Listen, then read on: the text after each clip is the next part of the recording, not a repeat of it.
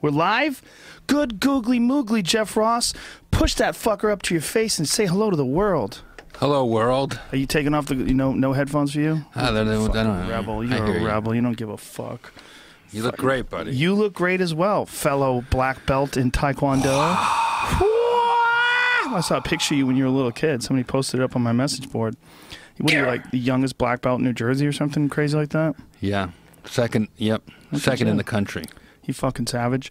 You were dropping some uh, some knowledge about all of this. Uh, we, we started the podcast up quickly. Look at that. Look at that fucking... Wow. That's crazy. Badass little kid. I never knew that. I'm Poke. ten and a half in that picture. Karate chopping bitches. Am I still a black belt, Joe, technically, if it doesn't fit around my waist anymore? You are.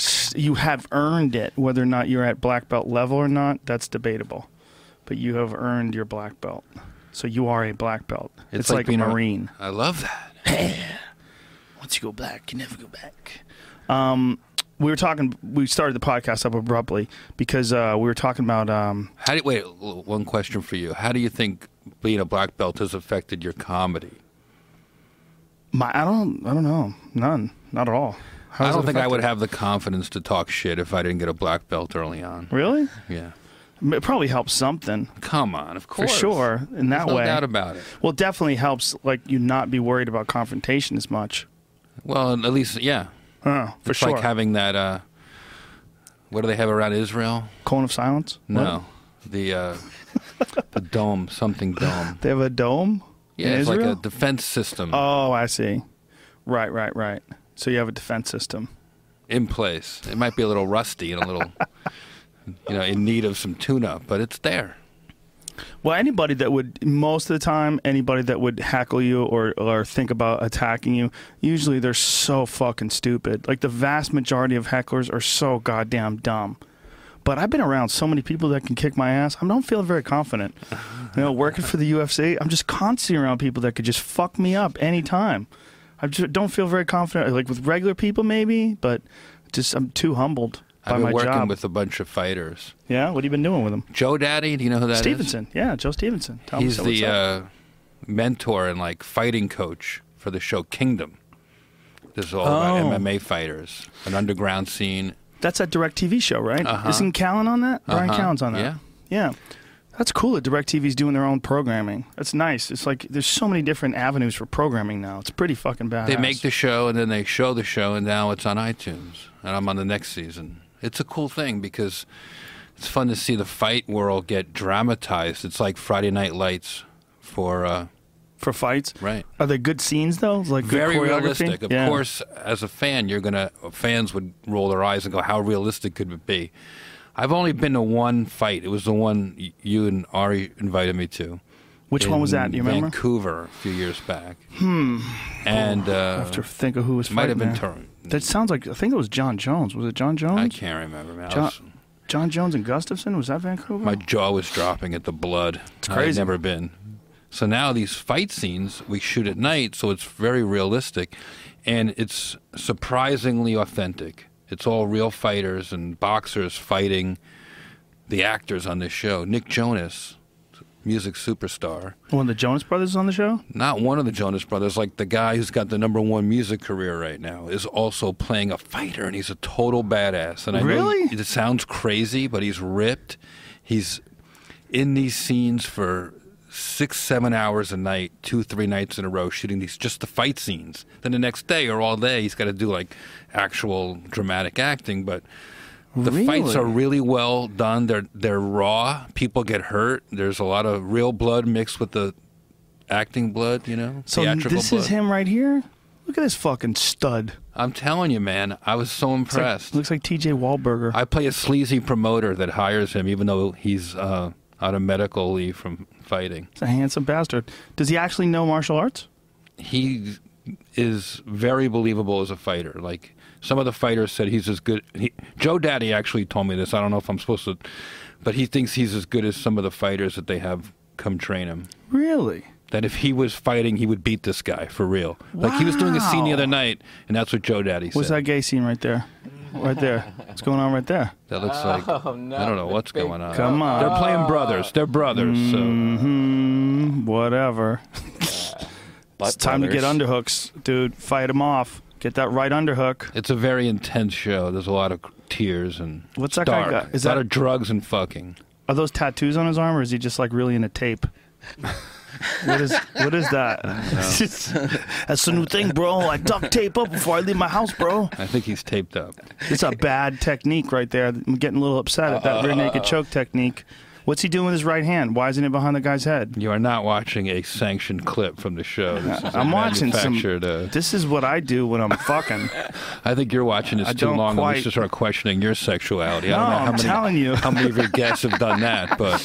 I don't quite sink the choke in. You've started... That's how my, I uh, fuck. This, by staring at Nick Jonas getting choked out for almost three minutes now.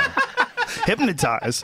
It's like one of those fucking clocks. Tick tock, tick tock. Oh, I'm getting. So, have you ever been hypnotized? No. I got hypnotized recently for the first time ever. Wow. It's very interesting. Yeah, this guy who uh, Vinny Shorman has been on the podcast. He he uh, hypnotized a lot of fighters.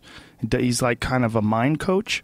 Knows a lot about like uh, how to uh, eliminate barriers that people have set up. Fucking send them to you, buddy. Kick this fucking cigarette habit. And get you on the road to recovery. But um, it's very interesting because when you get hypnotized, you're aware of what's going on. You're totally aware, but you're definitely in some sort of fucking weird dreamland. Very strange. Hmm. Were you completely sober? one hundred percent. Yeah, one hundred percent sober, you, sitting on the couch. Was it just an adventure or were you trying to cure something? Well, I'm, I'm curious because I wanted to know what uh, – because I know a lot of fighters have used it and had very good results. Like it's alleviated a lot of anxiety with them, gave them a lot of confidence, and they've attributed it to a lot of their positive performances. It's not foolproof. Better man always wins every time, you know, and sometimes fighters who don't have a mind coach will still beat fighters that have a mind coach. But I think all things said, if you add all the different things that a fighter has to be aware of, you have to be in shape, you have to know your techniques, you have to be, you know, motivated. There's, there's a lot of stuff going on in a fighter's head that has to be lined up properly. And a mind coach, not a bad idea. Having someone who can um, hypnotize you and give you uh, like tenets to live by and pathways that you could follow that are positive, I think that's fucking super important for, for anybody, for fighters, for anybody. So I just wanted to try it. Wanted to see, um, wanted to see uh, if what it does for fighting can actually can actually do for stand-up. Did you trust this guy? Did you know this mm-hmm. hypnotist? Like he didn't put yeah. any crazy things that you make chicken noises. No, but no, no. It was just. Uh, I mean, I wasn't. It wasn't like you know, take your pants off, suck my dick. It wasn't like. How do you know? I know it wasn't because I was awake the whole time. Like oh. You're awake. It's a weird feeling, man. It's like you're you're you're listening to him, but it's almost like you're in a room and he's coming in over a loudspeaker, and your your eyes are closed. That's what it feels like. It's very strange, mm-hmm. very strange. Is there anything you could compare it to? Is it like yoga? Is it like? No, it's like a, a little bit like uh, something that might happen in a sensory deprivation tank because yeah. it seems like you go into this weird alternate state, and that's uh, sort of how he describes it. That you're you're actually entering into an alternate state of consciousness, like a, a different mind state. Very, very interesting stuff. I was always curious because you ever seen a R-rated hypnotist? Yeah. The guys that are really good. You ever see Frank Santos was name was around? I remember him in Boston. You do? Yes. He was the best. He was the best, that guy. It seemed creepy to me. Like he had the hottest wife imaginable, and he looked like a... a frog. Yeah, he knocked it out of the park. Who's a great guy, though. I just kept looking at her trying to think of whatever the out, the safe, the code word was to snap her out of it. And I walk up to her and just pickles. randomly, graham crackers, just to what? see. What, she's like, what do you... I'm married to who? Wait, what? Huh? Wait, I was at a corporate party. What happened? Now I'm married to a hypnotist. He he would have guys come in their pants all the time. He would. Uh, this is back when Madonna was hot. It was like the nineteen eighties, and uh, he had some guy, and he the guy was like doing push-ups on stage, and he told him, "Now Madonna's underneath you, and she's naked, and you're you're having sex with her." And you could see the guy literally think he was having sex with Madonna, and he would come. Jesus. Are you going to go back, have more uh, like sessions and like try to I would do, do it again. I would definitely do it again, the hypnotizing thing. I think I would do it again. Uh, Vinny lives in England, so he's only here uh, occasionally. But uh, if I found someone that was good that was in this area, I would do it. I think there's something. You could videotape it, though, right? I've been yeah. so creeped out. Yeah, I'm not scared. Me too. Yeah, Periscope that shit at least. Yeah, I'm sucking all your these dick. People w watching it from their phones in their car, fall asleep at the wheel, and drive out into traffic. Yeah, they all they'll, they'll fall asleep along with me. Wait, why haven't? Why hasn't like a T V show? If hypnotism does exist, or like, and it's true, why hasn't a T V show done that? Like, like have like a fifteen minute opening where they just hypnotize everyone that's mm. watching it. It's it, a good idea, actually. You should do it. That's how uh, the Jonestown Massacre started. You know what? Skype hypnotizing is a way a cult. You could get a group of people to, to sacrifice well, he, themselves. He does do stuff. A crime. He does stuff over Skype. There's probably laws. There should be anti-hypnotism laws for more than small groups of people. I don't know if it works like that. What if Hitler was just a hypnotist and he had those big crowds? He's like, fuck right. it. Well, don't you think that when you're sta you're on stage and you're killing, when you're locked in, don't you think that's kind of a, like sort of a mass hypnosis in a lot of ways? Don't you feel like that? I like that. I never thought about it that way, but I could see that. You know how like when you're in the middle of your material and you're locked in, you're tuned into the audience, the audience is tuned into you, and they're kind of thinking like you're thinking. I feel that way when I watch somebody. If I watch somebody really good, somebody like I watched Burr the other night, he was hilarious. And I feel like when you watch someone is really good, you're tuning in to what they do. Like you're, you're, you're in their head. Like they're in your head, I guess, more.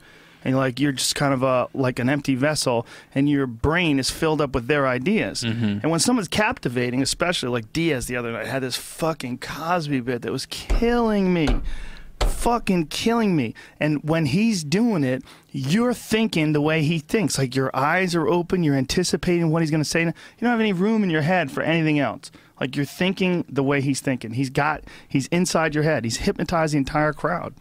He's taking you for a ride, even if you didn't yeah. believe weren't with him. Now you are. Yeah, he's taking you for a ride. He's taking you for a ride, and in a lot of ways, he's on the same ride.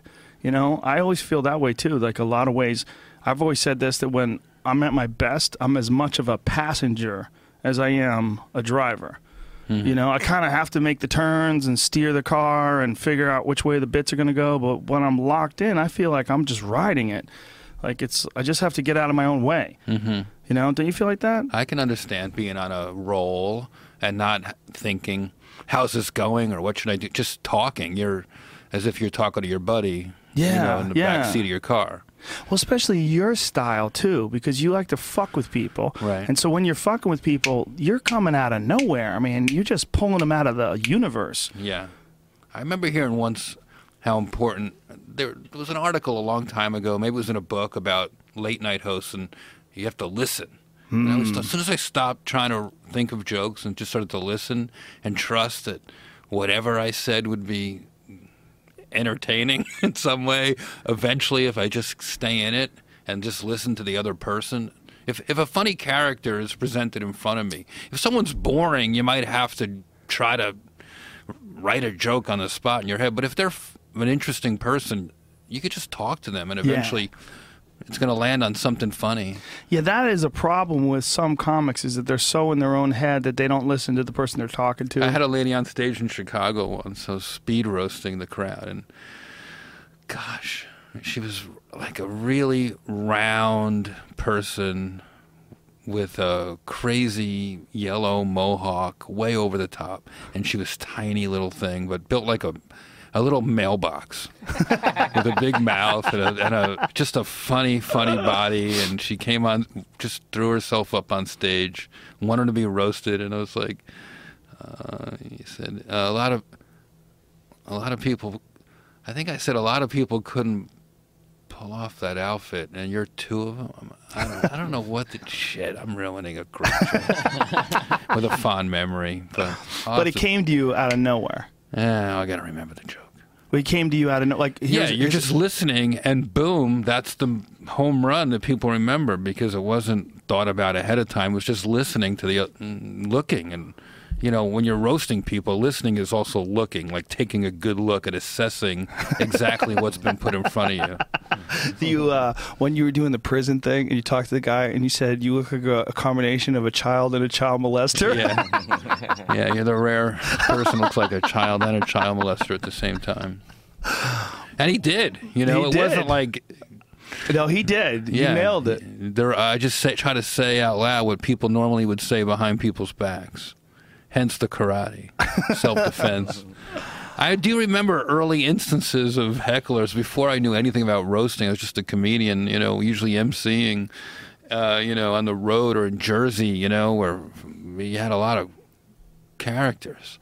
And in the audience, and I remember, you know, a few times people taking swings at me or just walking on stage. I was working with Rich Voss at a firehouse. You know, I'd only been doing comedy a year or two, and I opened for him at some sort of fundraiser at a firehouse, and I was about five minutes into my routine. Uh, Saturday night, these firemen are in their firehouse. There's, this is, you know, this is before there were any rules to anything as far as, you know, uh, and just, just they kept telling me, make fun of Larry, make fun of Larry, he loves it, make fun of Larry. And I don't know who Larry is, and, you know, of course, Larry turned out to be the biggest asshole on the planet who doesn't love it at all. And he literally was gigantic and walked up on stage and took the microphone out of my hand, put it in the mic stand, and said, "You're done." Wow. And I Whoa. just left. Wow. You know. Was the audience laughing before that? I don't remember. I, I'm sure they weren't laughing enough, you know. I just remember it being so hard, oh. and it just builds up your... You have to have thick skin, and you got to be able to, like, stare. You got to have confidence that, you know, you're you're in the right. Well, you definitely would get a little bit more confidence having gone through martial arts, because you've, you've done some difficult stuff, been involved with a little bit of conflict. Yeah. You know? I mean, I did karate tournaments as a kid, and it's like you never feel more alive than when you're competing. And... I love when comedy has a little tension to it. It doesn't have to be all about what I think. Uh, sometimes, I remember getting, as heckling became more and more pre- in the audiences, you just, more and more you heard people heckling, and uh, there were famous instances of hecklers and audiences and stuff like that. And I said, fuck it. People are going to videotape the shows. It's so annoying. Why don't I just go one step further and put the audience on stage? Wow, so that's when you started speed roasting. Interactive. I wanted my show to be more interactive. And I, I'm still partially like that, but I think the audience is a big part of the experience now. Well, also for you, because that's it's your style. Like, you know, maybe that wouldn't work for some guys. You know, with you, it just fits. Yeah. So you do it. Yeah. yeah. I grew up at a catering hall. I like talking to people. I like knowing why they're at my show. Your and, parents were caterers? Yeah. My grandparents, my uncles, my cousins, me. So you're just always around people? Uh, food, people, dancing. Are you a dancer? Dancing oh, yeah. with the Stars. You were telling me that you got your eye fucked up in Dancing with the Stars? I had a scratched cornea on the last rehearsal on the first day of the live show and went to the hospital and danced anyway. It was just, I got the lowest scores since, since I don't know, since Larry Flint's wheelchair flipped over in season two. So you just couldn't see? Oh, you had an eye oh, patch wow. while you were doing it. Oh. Wow. Dude, look at you. You fucking look pretty thin there. Yeah, well. Lose a lot of weight doing that show? I lost about twenty pounds. Yeah. And that... how much does your ego weigh? Your ego's about five pounds, for I sure. I lost that, too. But I look good. That's Edita. She's awesome. Yeah, you you have to practice every day for that shit. I practiced. I was in the best shape of my life. Yeah, I did. Um, All day. I did a dancing scene with Leslie Bibb in uh, the movie Zookeeper. We had to do this fucking crazy dancing scene, and so we had to take dancing lessons. It's hard. It's fucking hard to do. And here's the thing. I don't like it. I love it. I don't want to do it. Do you pull it out? After do you roast battle, out? we have a no, dance party in the back bar. Sometimes really? At the Comedy Store. Do you dance? Do you we dance all off? Danced, like thirty people. Jimmy, why is it one hundred fifty degrees in here? Any reason? Maybe let's see if those A C things work. Here, look. Oh. It's hot as fuck in here, isn't it? I do the whip. I'm sweating. I do the nay nay. What is that? It's a new dance craze. Oh, the whip are you and whipping and nay naying? Yeah. do, you know it, do you know what it means? It means when you break your leg and you have a cast on and you take off the cast and it stinks like the stinky leg. That's what it means. Get out of here. All the kids are going crazy. What? You haven't heard of stinky leg? What do no. you do? You're not even on the mic and you're not making any sense. Go put the A C on and come back and formulate your thoughts while you're out there. That's Brian. Two hits in. That's what happens. Two hits in. He forgets. He just he just doesn't make sense to anybody but him. To him, it's totally making sense. This is so fun, dude. Thanks, buddy. Nice studio. Glad to be on the show. It's comfortable, right? For the first time. Finally. Dude, I've been asking. You keep saying no. Well, you know. I'm just happy to be here, dude. I'm, I'm happy to have you here, man. It's good to see you. We've been friends a long time. Long fucking time. Back before you were Jeff Ross. That's right. I knew you with your different nom de plume. Lifschultz. Yes. Back in the, what made you change it to Ross? It's enough no, is enough? Well, technically Ross is, well, Ross is my middle name, and I'm still Jeff Lifschultz. When like I, on your driver's license? Certain things. Taxes and shit. And I was on Star Search. That's why you changed it? And Ed McMahon kept mispronouncing my name. It was my first time on T V, and I was so, it, it just threw me. I was so new. I didn't know. I just couldn't handle. Please welcome your challenger, Jeff Lifschitz. And I just, I'd come out for my three minutes, like all frazzled, trying to make my family proud. I'd never been on T V. So now their name's wrong, you know. So, and they also had to use a smaller font on the screen when they introduced me, and it made me crazy. Jeff Lifschultz, it took up the whole... Oh, right. So on the flight home after I lost, I said, I got to do something. And I just started using my middle name, Ross. Named Jeff... after my great-grandmother, Rose Lifschultz, who was the greatest caterer in New Jersey. It all comes full circle.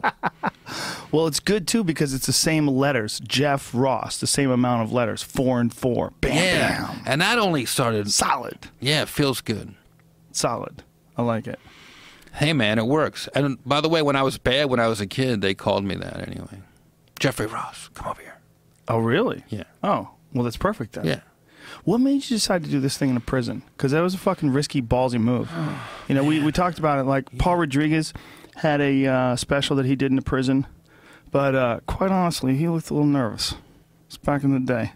Looked a little nervous. This was many years ago. Yeah. He did uh, an H B O special. Live from so a prison. So that's your critique, that he looked nervous in a prison? Of looked course. Looked a little nervous. It's oh. because you didn't look nervous. Oh, well, you, you didn't you watch carefully out... enough, because I was fucking nervous. I can hear myself stuttering, and I can see myself shaking. And But you were you pretty know. remarkably relaxed for the fact that you were roasting prisoners.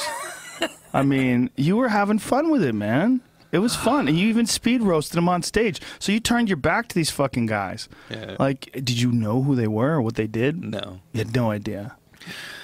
No, but I, I thought it would be disrespectful not to do it like I do a normal show. Right. No, so you did I it perfect. I didn't know a lot about them. I just tried to be in the moment and learn about them as I went along, and I learned a lot, you know. Well, you wrote something. Was it for HuffPost? Is that what you wrote it for? Yeah. And I, I read it, and then I retweeted it because it was it was fucking really powerful, man. And that's one of the things about here it is. I went to a Texas jail to roast the inmates to hear what I learned about incarceration in America. And then in the corner is a girl with her ass up in the air. Yeah. Um, but it's also it wasn't just that. It wasn't just this this article, too, but also the little pieces that you had uh, in the videos where you had, like, the stats. Like, one out of every one hundred Americans is in jail. Mm-hmm. And then there's more black men in jail right now than there were slaves in the eighteen hundreds. Right. Like, fucking A, man. It's That's... an emergency. It's an embarrassment to uh, America when you think about that. If that many people are in jail and, you know.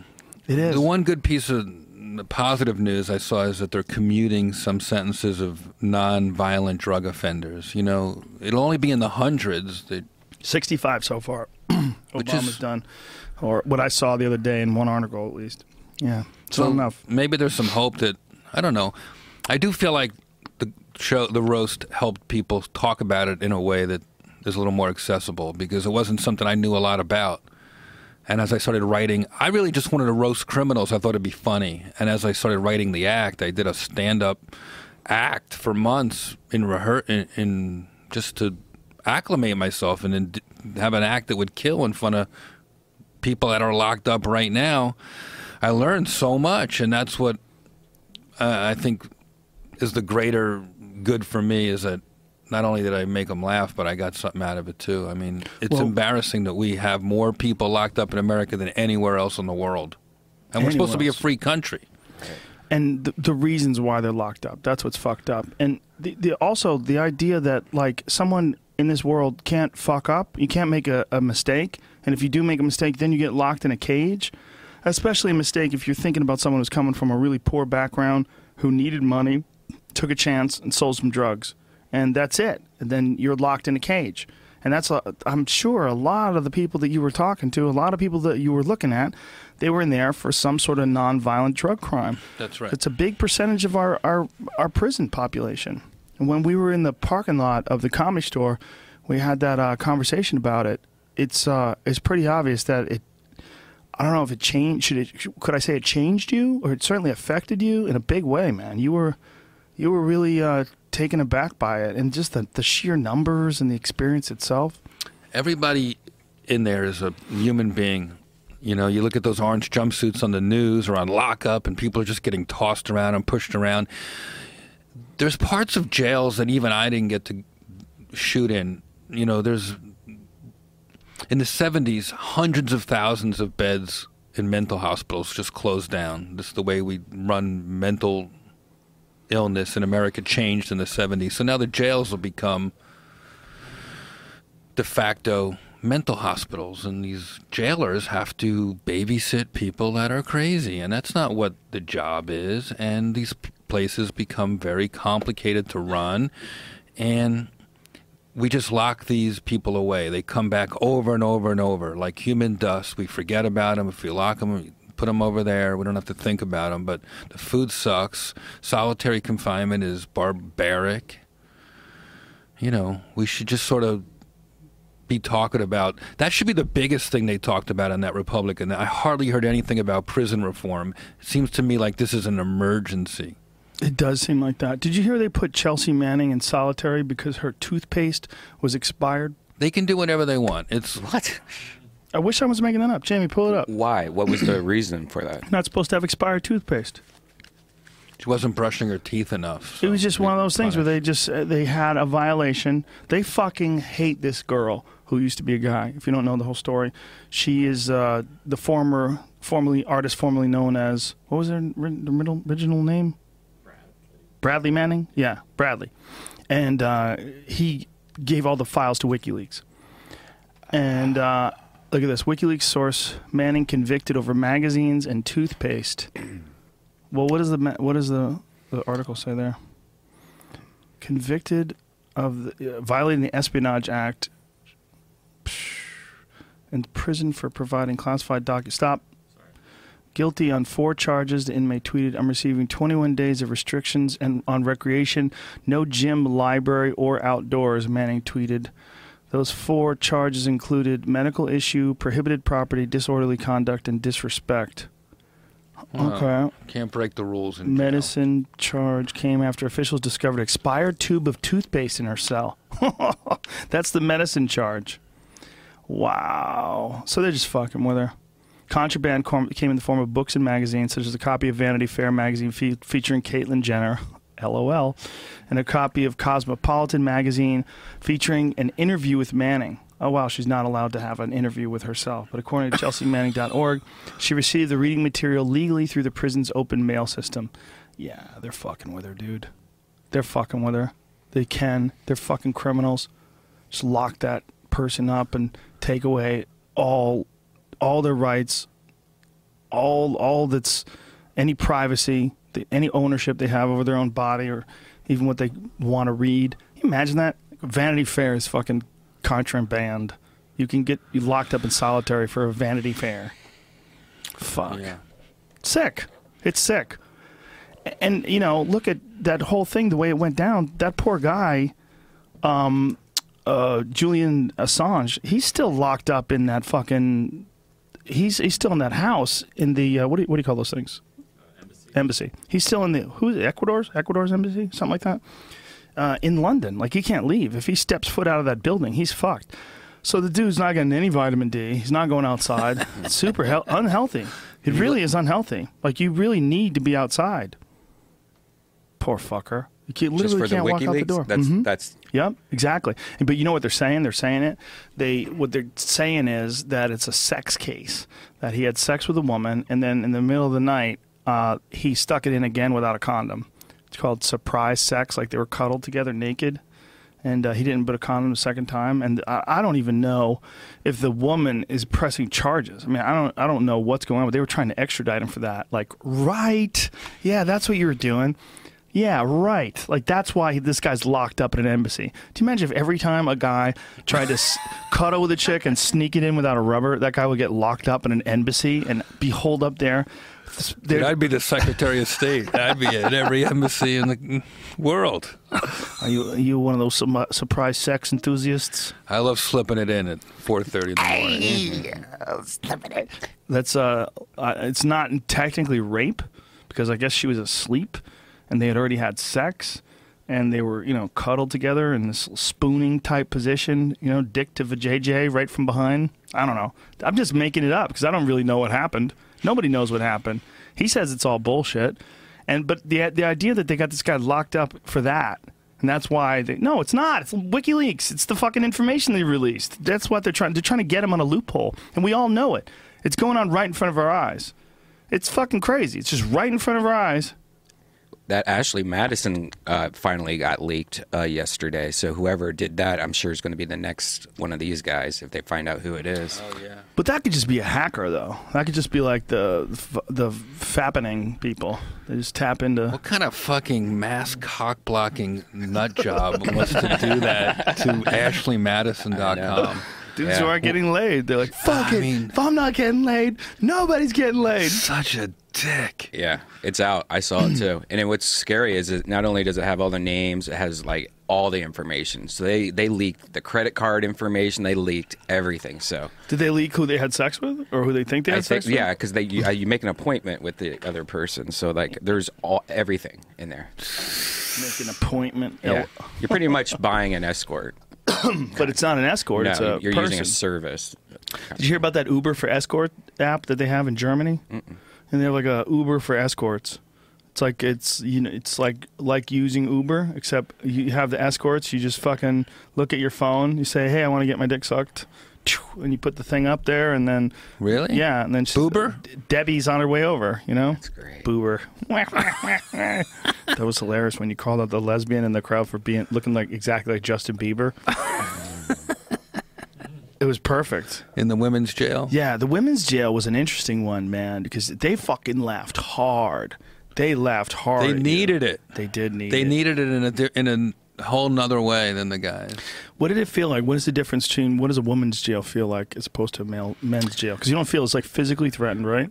The, it's a little no. bit, little bit, right? I'm sure. No, they, I mean it was fine, you know. I, I, but I wasn't thinking about my own safety. I was more thinking about how to make this the most like a night. My instincts were to make it like a nightclub. Mm-hmm. Treat the women as women, not as inmates, right? And make it the same way I would at a comedy club, and that's what I did, and they were shrieking with delight because no one had spoke to them as women. They're always just yelled at and ordered around, and and that came through that they really needed a laugh and to just be girls, women, ladies for an hour.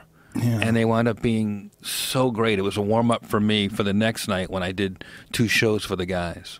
Oh, so you did the ladies first? Yeah. And you said you had a real hard time trying to find prisons that would let you do this. Yeah. I, we, we reached out to one hundred fifty or so until finally we found one in Texas. That One? One. Wow. And whose decision? Is the warden's decision? There's a few people who have to agree. Wayne Dickey is the jail administrator at Brazos County Jail, and he stepped up and had confidence in his institution and his facility. Uh, he wanted to, he wanted everyone to see his staff and how great they were, and to see how uh, his inmate behavioral programs worked, where he incentivizes the inmates.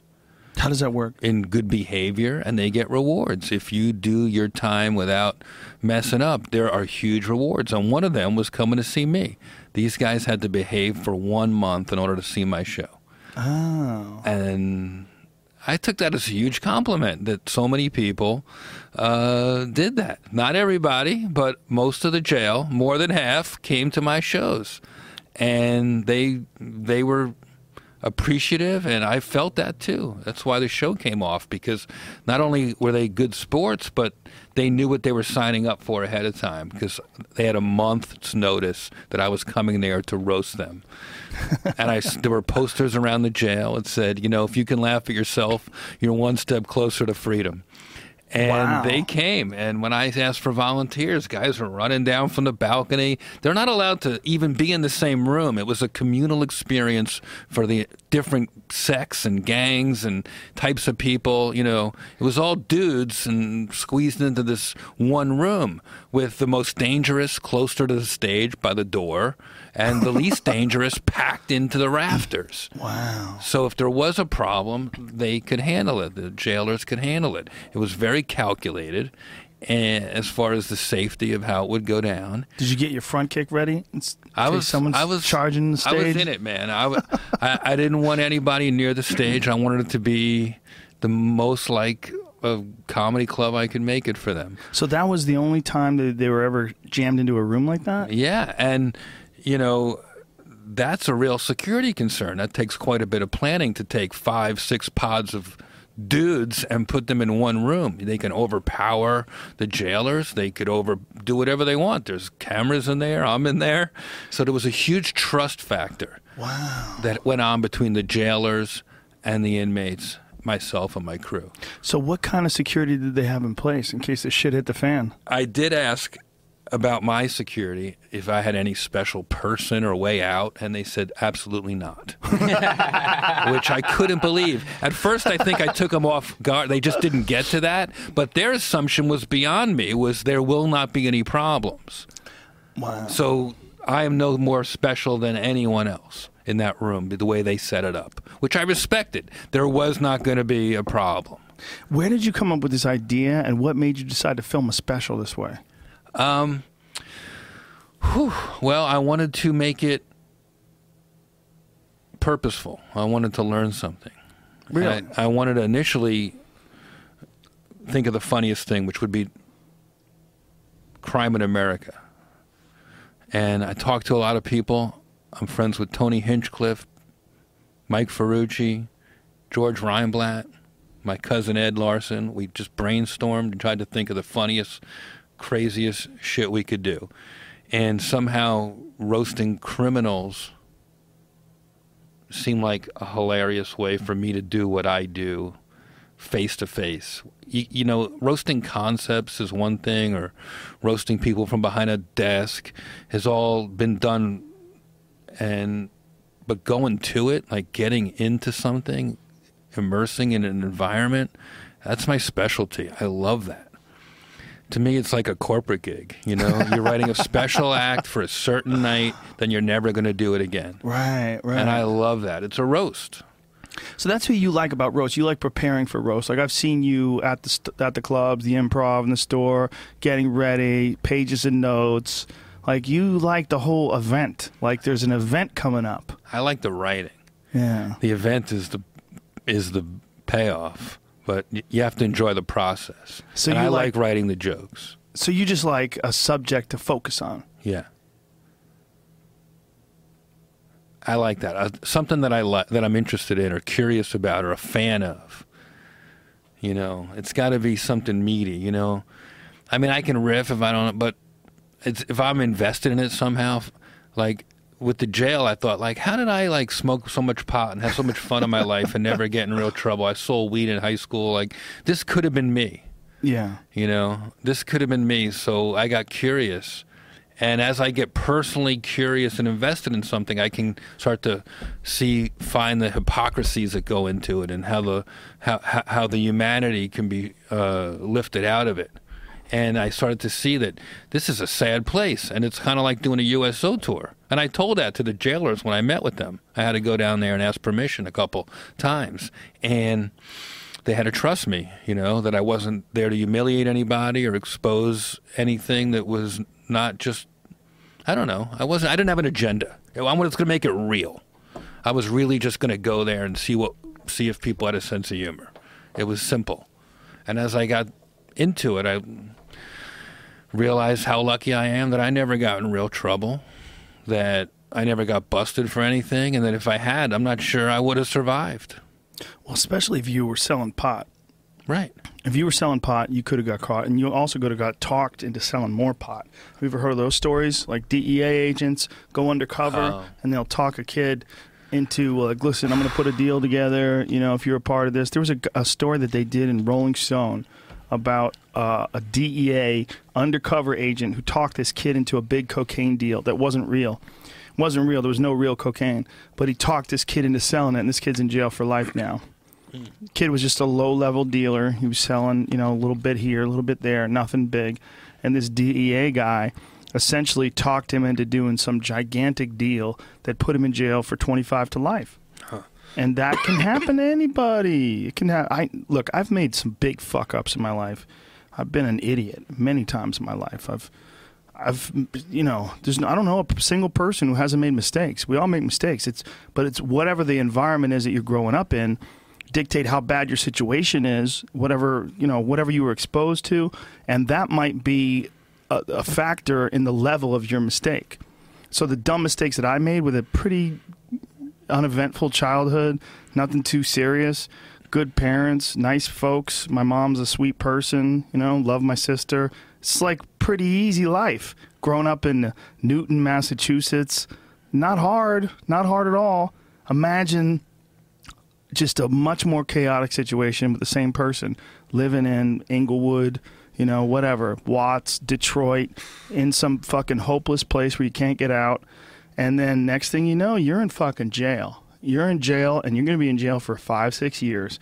And during that time, you go from being twenty-one to twenty-six, and now you're getting out, and you're a fucking, you're a man, and you're, you're a convict. You can't get a fucking job, and you're just trying to figure out how to scratch and survive. Mm. It's fucked. It's fucked. You know, it's fucked that there's so many people out there that just don't get a chance or whatever chance to get. You know, and there's a lot of people go, oh, if you just follow the law, but, but get the fuck out of here. That's nonsense, especially when it comes to selling drugs. It just doesn't make any sense. It doesn't make any sense to these mm. kids. It just doesn't. And then, I saw guys eighteen, nineteen, twenty years old, been already been in one, two, three times. And imagine what their parents are like. Imagine what their neighborhood was like. Imagine what their uncle was like, or whatever the fuck they encountered from the time they were a baby to the time they were a prisoner. And then the fucked up thing is you just become kind of a human battery, because all you do is you generate money for private prisons. Every one person that goes into those private prisons is worth a certain amount of money for those companies, and they sell that. That's what their, that's their business. Their business is making money, extracting money out of prisoners. And there's a whole system that's involved in doing it, all the way from the guards. The guard unions make sure that they keep certain drugs illegal and make sure that certain laws stay on the books and certain penalties are still in place. It's fucked, man. It's mm. fucked. You know, I had this guy on the other day we were talking about, and he was saying that one of the only things that like keeps it from getting even worse is that the private prisons and the, the guard unions don't get along. Like the, the guards want certain things that the prisons don't, because the prisons don't want to pay the guards, so there's a fucking there's a little internal struggle. But if they worked together, it would be even worse. Hmm. Terrible. You could have been a prisoner. You could have totally fucked up, huh? I was in prison or jail. I, I, that's where I learned what hooch was. Well, you went to jail for something you didn't even do. Yeah. You got you got you are out of all the dudes that I've ever met, out of all the guys that I've ever met who have run across crazy women that get really fucking angry at you when you break up. Mm-hmm. Every fucking girl you've ever dated since I've been friends with you, mm-hmm. they get furious at you when it's over, mm-hmm. where they want to kill you. Yeah, I've seen it in person. It's not, it's not just. Granted, you inspire that in some men as well. I, I I just date those crazy bitches.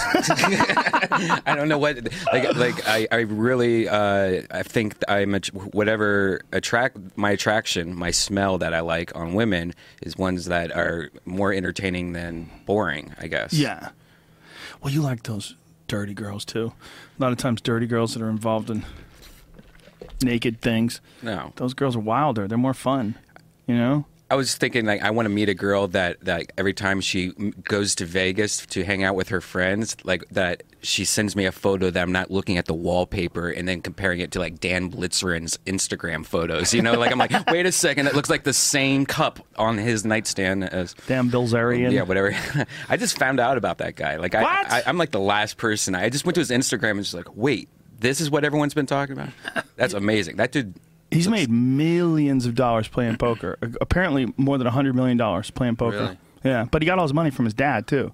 His dad was uh, some famous character, so he's like been rich his whole life. Hmm. Doesn't give a fuck.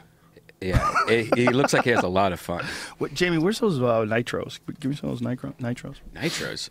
Those, Poppers? Um, no. Shh. No, no, no. Nitro coffee, caveman coffee, those uh, nitrogenated, cold brewed. cold brewed coffees. I'm addicted to those little things. I'm drinking right now. They're awesome. You ever have one? Do you drink coffee? Sure. Get one for Mister Ross. Mister Ross would like a night... What? Because you've been drinking them, coffee. you fuck. Fucking Jamie.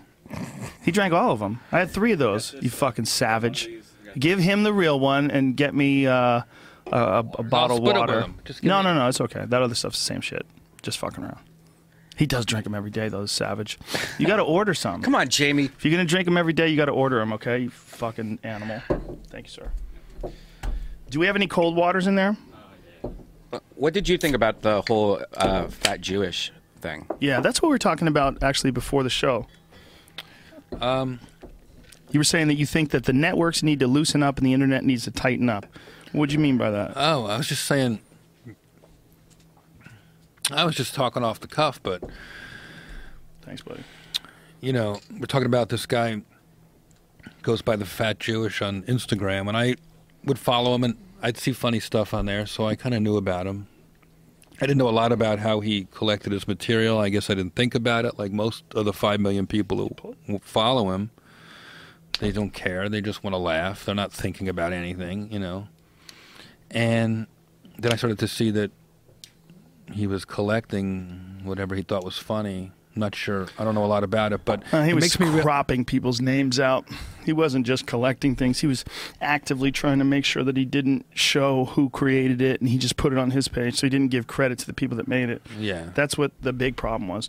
Everybody retweets things. You retweet things. I retweet. Right. You do. We, someone, one of our friends says something funny. It helps them when you retweet it, and it shows. First of all, it entertains the people that get to read it on your Twitter feed, and it gives that person the credit. It's, it's a great thing. There's nothing wrong with retweeting.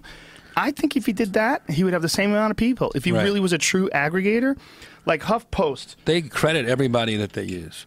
Yeah, so Huff, what I'm but saying HuffPost is, is an aggregator. That the internet, my entire career, like I've never made money off all the millions of clips that are out there, right. you know, millions of views, and people are always shooting comedians. Comedians get annoyed. You know, our material, you know, you see a lot of comedians want to shut down phones at their shows because they don't want their half-written jokes on the internet, or they don't want the, their fans to see their material without having to pay for it, either live at a show or buying their specials online. So I go, well, it seems, and T V seems restricted all the time. So maybe... What do you mean by T V's restricted all the time? Well, you know, you ha networks are trying to be edgier, but there's still bleeps and there's still censorship and there's all sorts of regulations. But with the internet, I always, everyone always explained it as the wild, wild west. You know, you can just do whatever you want. Like all the time you'll see people will make videos and comp reels and they'll edit famous movies and you just use whatever footage and no one ever cares. Then now people are starting to care a little bit. They're looking for ways the last five, ten years to monetize the internet. And it, to me, it's coming very close to being how we watch everything. I hardly ever watch T V anymore. And... when I do, it's a big live event. They're just all starting to become, there's no more the internet, there's no more T V, it's just programming and it's different brands and you go to those brands. So I go, at some point, the regulations for the internet and television should be the same and they should be, they should get together and it should just be do you mean as one far as, set of uh, standards for now on. But what do you mean by standards? Do you mean uh, as far as plagiarism? As far as, as, far as um, the music rights and how mm-hmm. it all goes down and the stuff we have to, you know, the residuals and those sorts of things and how the unions operate on the internet as the actors and directors and writers unions, hmm. uh, you know, the, the fees and the rules for the internet are, are different and payment minimums are different for the internet and for, for television, right. you know? Yeah. I'm, I'm in the Writers Guild and... I don't know. I mean, it's all the same now at this point, and I feel like the internet needs to step it up, and they should be crediting stuff and paying for rights, and to some extent, I yeah. think it's happening, and I think that's good. I think you're right. I think for a long time it was innocent. You know, like someone would post a funny meme right. on their Instagram, and no one cared because it was just just people being funny. Like, ah, oh, this this guy's funny. But then when people start making a lot of money off of it, and then you realize, well, what made that guy famous? Well, he's just an aggregator. All he's doing is collecting all the shit that's online, and instead of the ro the actual writers of each one of those individual bits getting some credit, all the credit's going to him. So now what he's doing, what this guy who calls himself the Fat Jewish is doing, is he just puts the guy's name at the end, or the girl's name at the end. So he steals their picture, puts it up on his site, and instead of saying, this picture was made by Jeff Ross, the real Jeff Ross, it now just has an, an un, just a tag, you know, at, and then whoever's name it is, with no mention of where, you know, like, that this person created this originally. It just, they just throws their name up there, which is stupid. Like, you, all you have to do is, this hilarious meme was created by, boom. And then that person gets credit. That person probably be happy. They'll get a shitload of fucking people will come to visit them and sign up and follows. He's not doing that. And I did notice he sort of does it at the end of whatever the new comment is. So it almost mm-hmm. looks like the person he wants to give credit to, he's actually giving credit for the comment. Not in some picture. ways. In some ways, yeah. It's just not, it's, it's not open, you know. It's just like it's, it's reluctant. It's a reluctant credit at the end. What else is he? Is he funny? I haven't seen... I don't know. I mean, he's a good marketer, obviously. He's really smart at putting it all together. He's I not, mean, He's not, by the way, he's not even giving proper credit on a lot of them, I've noticed. Like, he's, uh, he's, he's saying that accounts, like, he's saying that that person made this, but then you go to their account, and they don't have that on their Instagram. There's a few instances where he's crediting these people that didn't make it and aren't even active. Like, one of the people ha ha hadn't even used their Instagram for like twelve months, and it was just like, if you went, go through all his photos, it has nothing to do with what he, like, why he credited it. So huh. It's weird. Why do you think he's doing that? Um, what the internet is saying, uh, allegedly. I, I got to protect myself. I talked to my lawyer yesterday about all this. Did you really? Yeah. Why? Uh, uh, just because I don't want to Get, get in trouble or anything like that. You know, when you have somebody that's Jewish, the first thing you think that you're going to get sued if you talk about it. How so, dare you, Jeff? Just kidding. Jeff, as a lift, Schultz, how do you sit next uh, to this uh, guy? Just kidding. Goddamn anti-Semite. No, no. He's just, German, you know. No, I'm not. I'm Irish. Brian Rochelle. No, you wrote on your page, this fat German I know. is going after this fat Jew. Yeah. Uh, but now what was I talking about? You tell me. I don't know. What was I talking about? Who cares? Yeah. Who cares?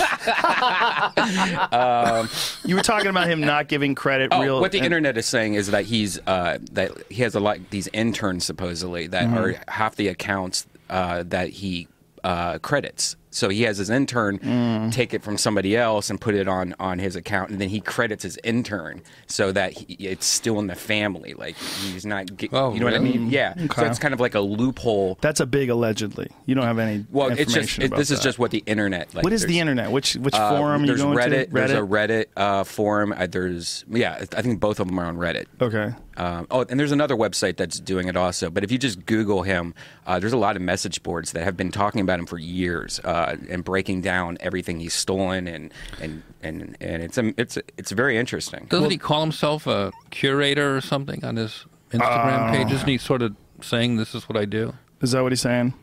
I don't know. I don't know. Um, we should say though, because somebody uh, posted this yesterday, that um, you know, we were talking about that girl. She's really funny. Um, that uh, oh, yeah. we were saying, what was her name again? Pistol Sherman. Oh yeah. Yeah. Um, people said that she has uh, uh, misappropriated people's stuff as well. I don't know how that works, though. Yeah. Um, I don't know if it's true or not. I think she is. Uh, I think she's kind of admitting that she has definitely put some stuff up that somebody sent her that she thought was funny. But I think she said eighty percent of the stuff is hers. Hmm. But you know what I mean? A lot of people, they're just finding memes that are funny, and they put them on their page. It right. could, it's kind of innocent in some ways, right? That's what I mean. The internet yeah. is, I don't know, it's for amateurs or something still. We got to figure out how to make it. But how do you, I mean, Je uh, or Brian, rather, did a great job of actually finding the, the original image and finding the time the original image was posted in the day. And that's how he credited people. And that's how he actually discredited a couple of people that originally were trying to claim that they came up with it first, but it was proven that somebody else had posted the exact same image, the exact same text before them. Mm-hmm.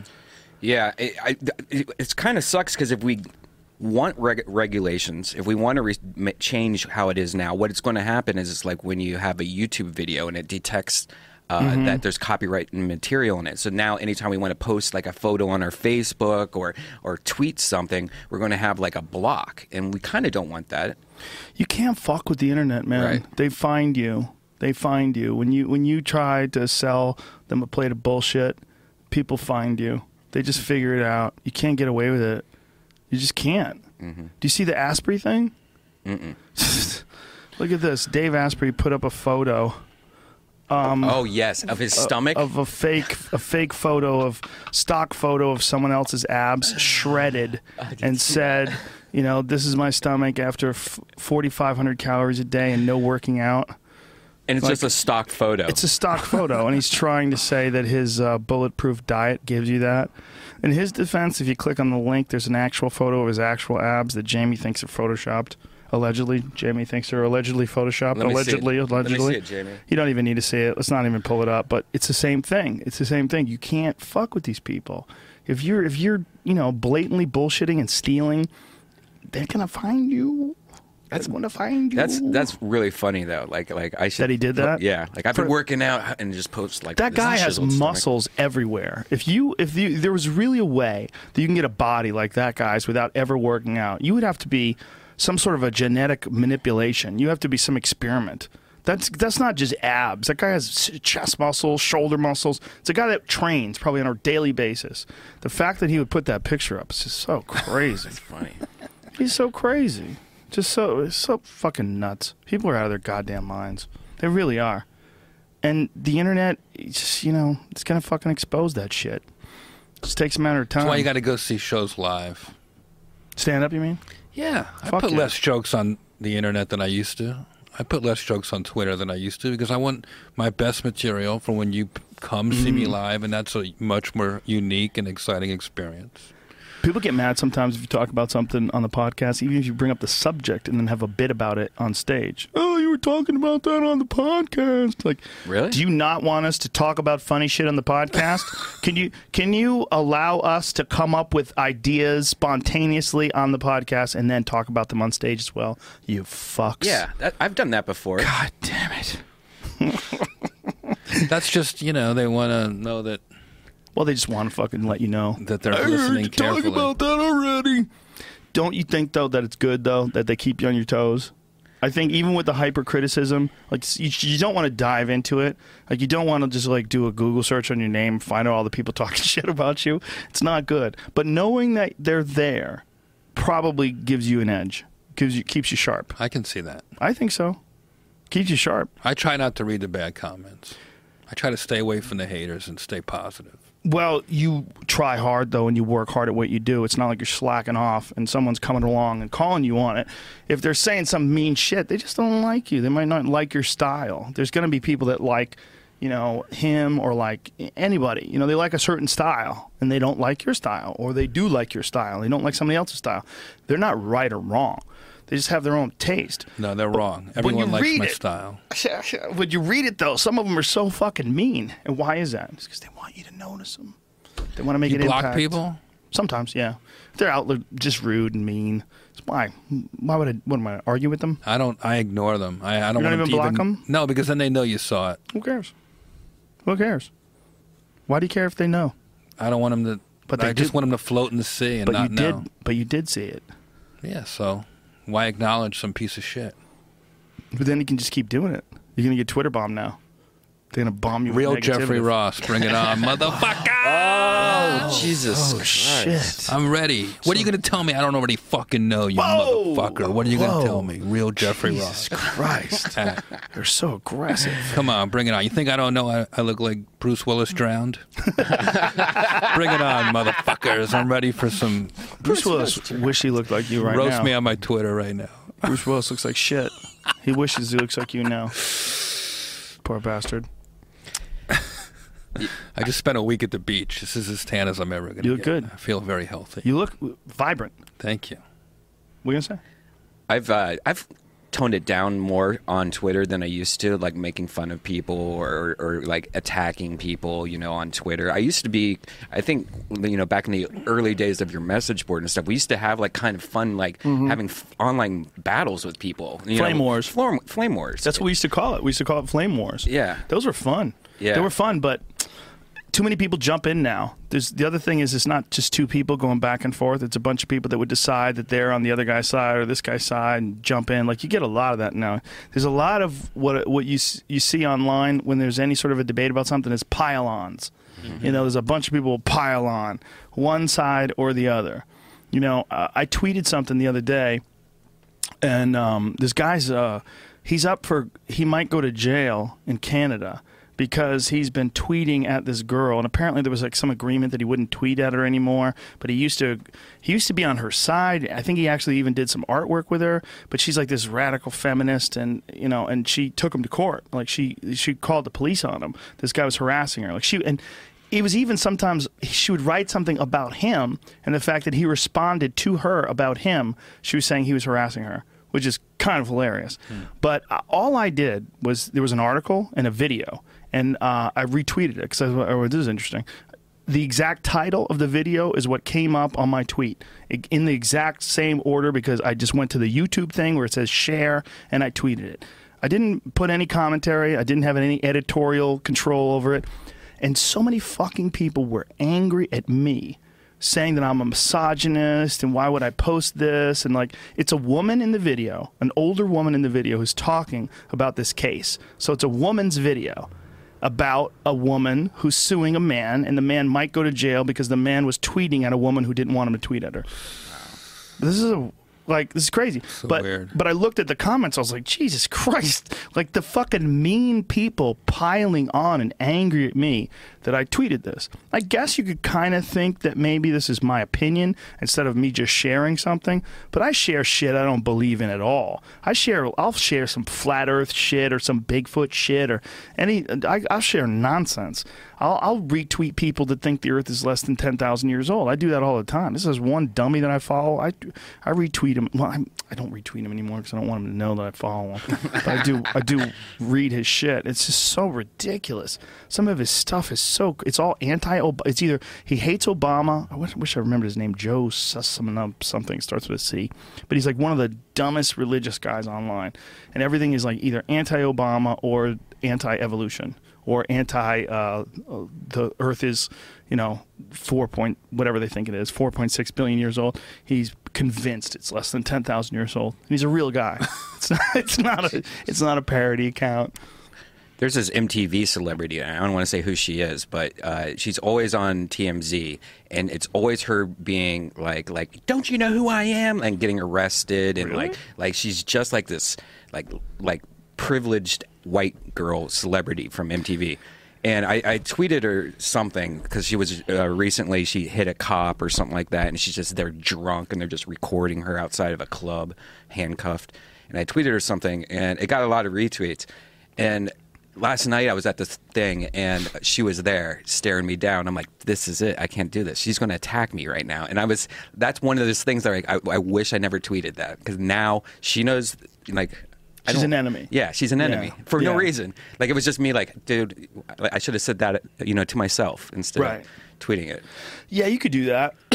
You could definitely create little enemies, you know, by tweeting something you think is going to be funny or going to get a big rise. Right. And then, you know, you realize, especially if you get high, right? You get really high and you go, why am I doing this? I'm creating enemies.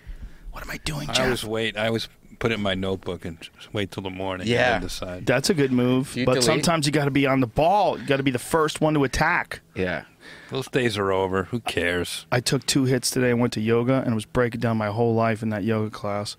Oh my God, the things What'd things I get upset out? about, things I don't get upset about. Just I need to be nicer. Just calm the fuck down. Too worked up. I get. I've, I think I'm doing too many things in my life. I really think that. That's what I'm. I'm thinking. I'm thinking I'm under too much pressure and stress. And even though I'm cool about most things, like there's certain times where I have a perfect reaction to something. Like I always bring up this time where the guy hit me uh, on the highway in my uh, my car, fucking texting, rear-ended me, smashed into me, But I had gone to yoga that day, smoked a little reefer, felt great. I was loved. I loved the world. I got out. I was fine. I did. I wasn't hurt. I for I didn't wasn't even mad at the guy. I went over to him. I go, "You okay?" And he's like, "I'm sorry. You know, I just I fucked up." I go, "It's okay. We all fuck up." And then uh, I I go, "Do you have a license?" Because I don't have a license. He didn't have a license. He was illegal. He's from Mexico. No. And I thought about it. I said, "All right, I'm out of here." And I just bailed. I said, "I'm not. I don't want to call the cops because I don't want him to go to jail." Because look, his car is fucked. His yeah. car was fucked anyway. His car was totaled. He had a Civic, and he, uh, he, you know, sometimes you, you hit the brakes, your car goes down, like you go under the car. So his car went kind of under my car, lifted my car up, and sent my car flying. So wow. my car did not have that much damage. It was only a beam that needed to be replaced in the back bumper area, but which is all plastic. So they just put a new piece of plastic and they replaced the beam, and it was good to go. I had it back in a couple of weeks. But uh, I so thought about it. So if your car it. was totaled, you would have ruined his life and called the cops? No. No, I would have had to, they would have had to tow me, right. so they would have known. But I thought about it, and I was like, this guy, you know, this guy's, he got Saved a shit him. roll of the dice. He got a shit roll of the dice. Saved him. He made a mistake. I'm not hurt. Like, I'm okay, and I can pay for this. I can figure it out. Like, I'm like, just get the fuck out of here. I just said, I'm just going to go. All right, man, nice to meet you. Took a picture of his fake license. You did? yeah. yeah, just in case some weird shit happened and he said I did something, and you right. know, you never know. And just get out of there. Yeah, apparently he has insurance. I might be uh, I might actually get paid for this. But the point being that the way I reacted to it, I wish I could react to it like that all the time. But I don't know if I would. Like, if I'm stressed out, I got a bunch of shit going on, and there's right. a, a fucking, you hit this boiling point where you come in on a four or five instead of at a zero. You're coming in hot already, you know? And I was thinking about that while I'm uh, in yoga class. I was like, there's times where um, my reaction to the thing is not entirely warranted by the situation itself, but is more dealing with all the different shit that I've got going on in my life. It's too many, I have too many things. This is what I think, and this might be crazy, but I, I think this is part of the problems with pr- police brutality and some of the mistakes that cops have made is they come in hot. Their job is tough and other stuff's going on, and then you come from one thing to another, and they warrant different mm-hmm. rules and disciplines and and danger levels, but they coming in not knowing or, you know, fired up. Their blood pressure. I've talked to cops, especially in New York and Chicago, where they're on blood pressure medication and their families are stressed out, and um, they're... Their their job is more intense than it ever has been. Oh, it's an incredibly intense job. I couldn't even imagine it. I mean, do you know cops? You know, you have any friends that are cops? I'm getting to know more and more cops. I've known cops all my life. My karate teacher was a cop. Ha! So was mine. My original karate teacher was Joe Esposito in Newton, Massachusetts. Ronnie Roselli, Newark, ha! New Jersey. A lot of cops learn karate. Italian cops. Exactly, right? Isn't that, uh, it's just... It's. I, I just think that the job of doing a cop, of doing police work, is probably not only is it not for everybody, probably too easy to get. It's probably too easy to be a cop. Like, some people, they don't have the right mentality for it. I want to roast cops for my next comedy. That's a great idea. That's a great idea. Got to find a precinct. Idea. It's not easy. Oh, really? I think L A would let you. Yeah, Burbank. Definitely. Burbank would let you totally. for sure. I think Burbank's going to tell the story, but maybe I don't know. I might do a bu- I might do a bunch of precincts.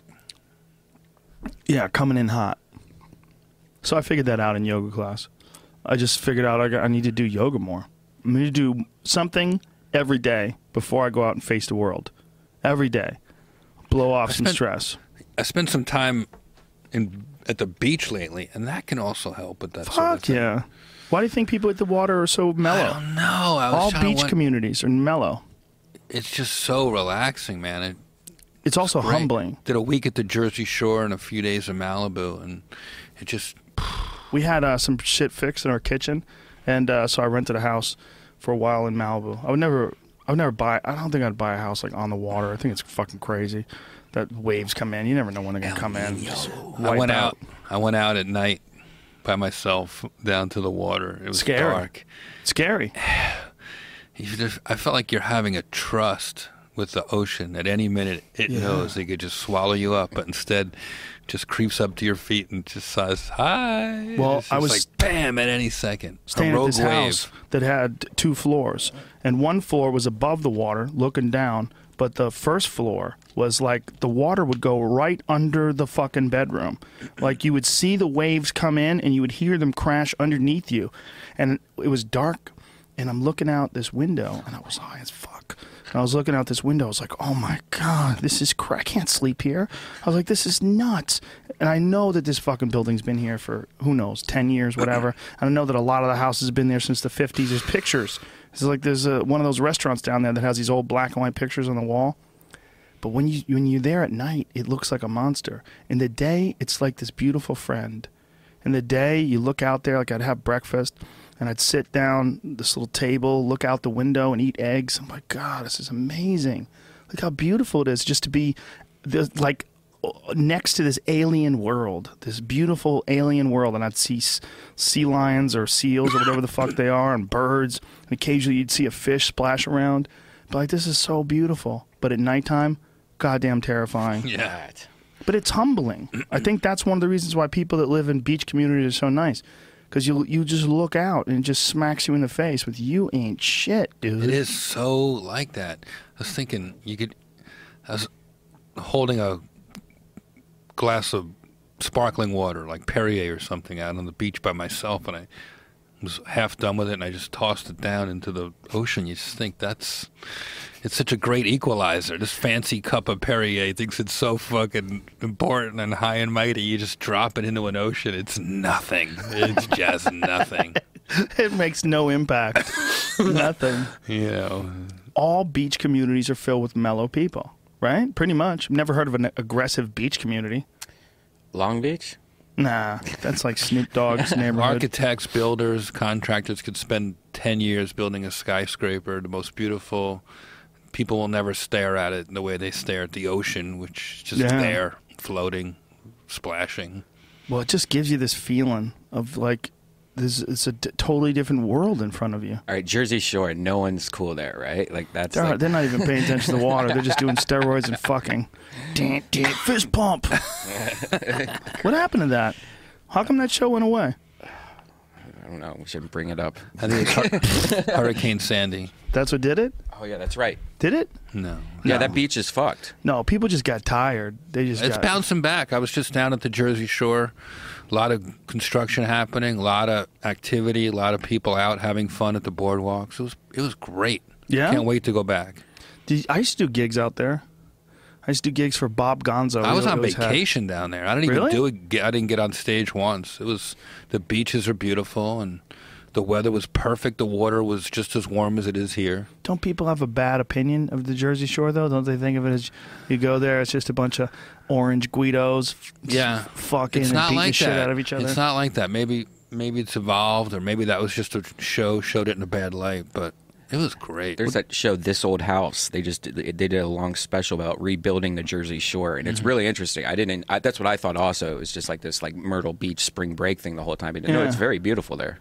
Well, my uncle lives there. My uncle lives on Jersey Shore. He just sent me uh, some driftwood. He's an artist. He sent yeah, me some shitty gorgeous. It looks like the Hamptons or any fancy, beautiful beach. It's it's back. It's doesn't, bouncing back. Doesn't Artie have a place down there? I was there last weekend. Yeah, I saw a picture of you guys together. And he has a beautiful uh, house right on a lake. I mean, he has the dream. He has a a lake. You walk into Artie Lang's house in the Jersey Shore, and if he didn't tell me he lived there, I would think like Mary Lou Henner lived there or something. It's immaculately decorated, perfect nautical themed white. Pillows everywhere. There's no chance. And he's like, yeah, my sister's a designer. She did everything. I'm like, all right. So does he stay there all the time or sometimes? I think he's there most of the time, and he has his whole man cave with all his Thurman Munson-themed uh, memorabilia. And a, he's just the best. And he's got a place in Manhattan, too? Is that how he does it? I think he lives a place in Jersey, like Hoboken, right near Manhattan. Oh, that's right. Yeah, yeah, yeah. Artie can't leave New Jersey. That's hilarious. No, literally, he has like a bracelet on his ankle. he got he, he got visibly upset when I told him that I don't follow sports. Like you could see him, he was like, what? like like I was less of a man in his eyes. Really? Yeah. Yeah, you could see it. There's guys that are fucking crazy sports fanatics. When you tell them you don't give a shit about sports, the only thing that saved me is I'm actually a sports commentator. Right. So I'm kind of, kind of, you know, I don't fall into the hippie, hipster, whatever category that he would hate the most. But it was just, he was disappointed in me as hmm. a man. Really? That's strange, but I guess he does nut. love sports, man. Loves it. Well, he had that sports show that he was doing for a while with Nick DiPaolo. I'm getting more into it. Sports? Doing a fantasy football app. Get the fuck out Quick of here. Quick Draft. An app? Comes out in a few weeks. Really? Yeah. You're producing an app?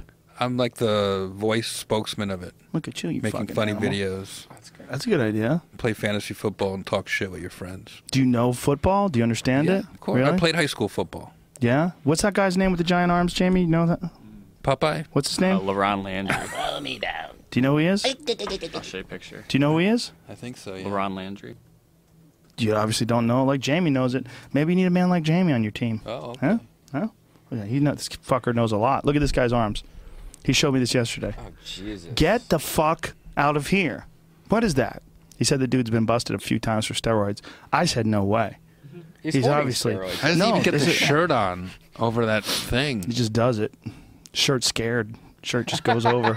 Okay, okay, man. Jesus Christ. Wow. Scroll, scroll up. What is that one with him holding the camera up? With, he's got the phone up to the far right. Yeah, look at that. What the fuck is that? Jesus Christ. That is an enormous human being. They didn't even make people like that a hundred years ago. Yeah, he's a safety, too, so those guys are tend to be a little smaller than, like, a linebacker or a lineman. How hmm. much does that guy weigh? How tall is he, rather? Uh, I'll find his stats, but... Yeah, find his stats. If, if he, it depends. I mean, he could be like five seven, and he'd still be two hundred thirty pounds. Wow. Built like that. He's a fucking giant. He's beautiful. You like it? Six feet tall, two twenty. It's just an ape filled with fucking testosterone and fury. God damn, that's an athlete. That's about as strong an athlete as you get. Human beings, they're like, you know. You would have made a great slave auctioneer back in the day. Look at him that way. Well, we're all apes. I'm an ape. You're an ape. We're apes. It's what humans are. I'm just saying the way you break down a person's physical appearance. That's what I do. I'm an I'm a sports commentator. If you remember. Full of thick testosterone. That guy's a fucking. That is a silverback. That's a silverback gorilla. Look at the yams on that guy.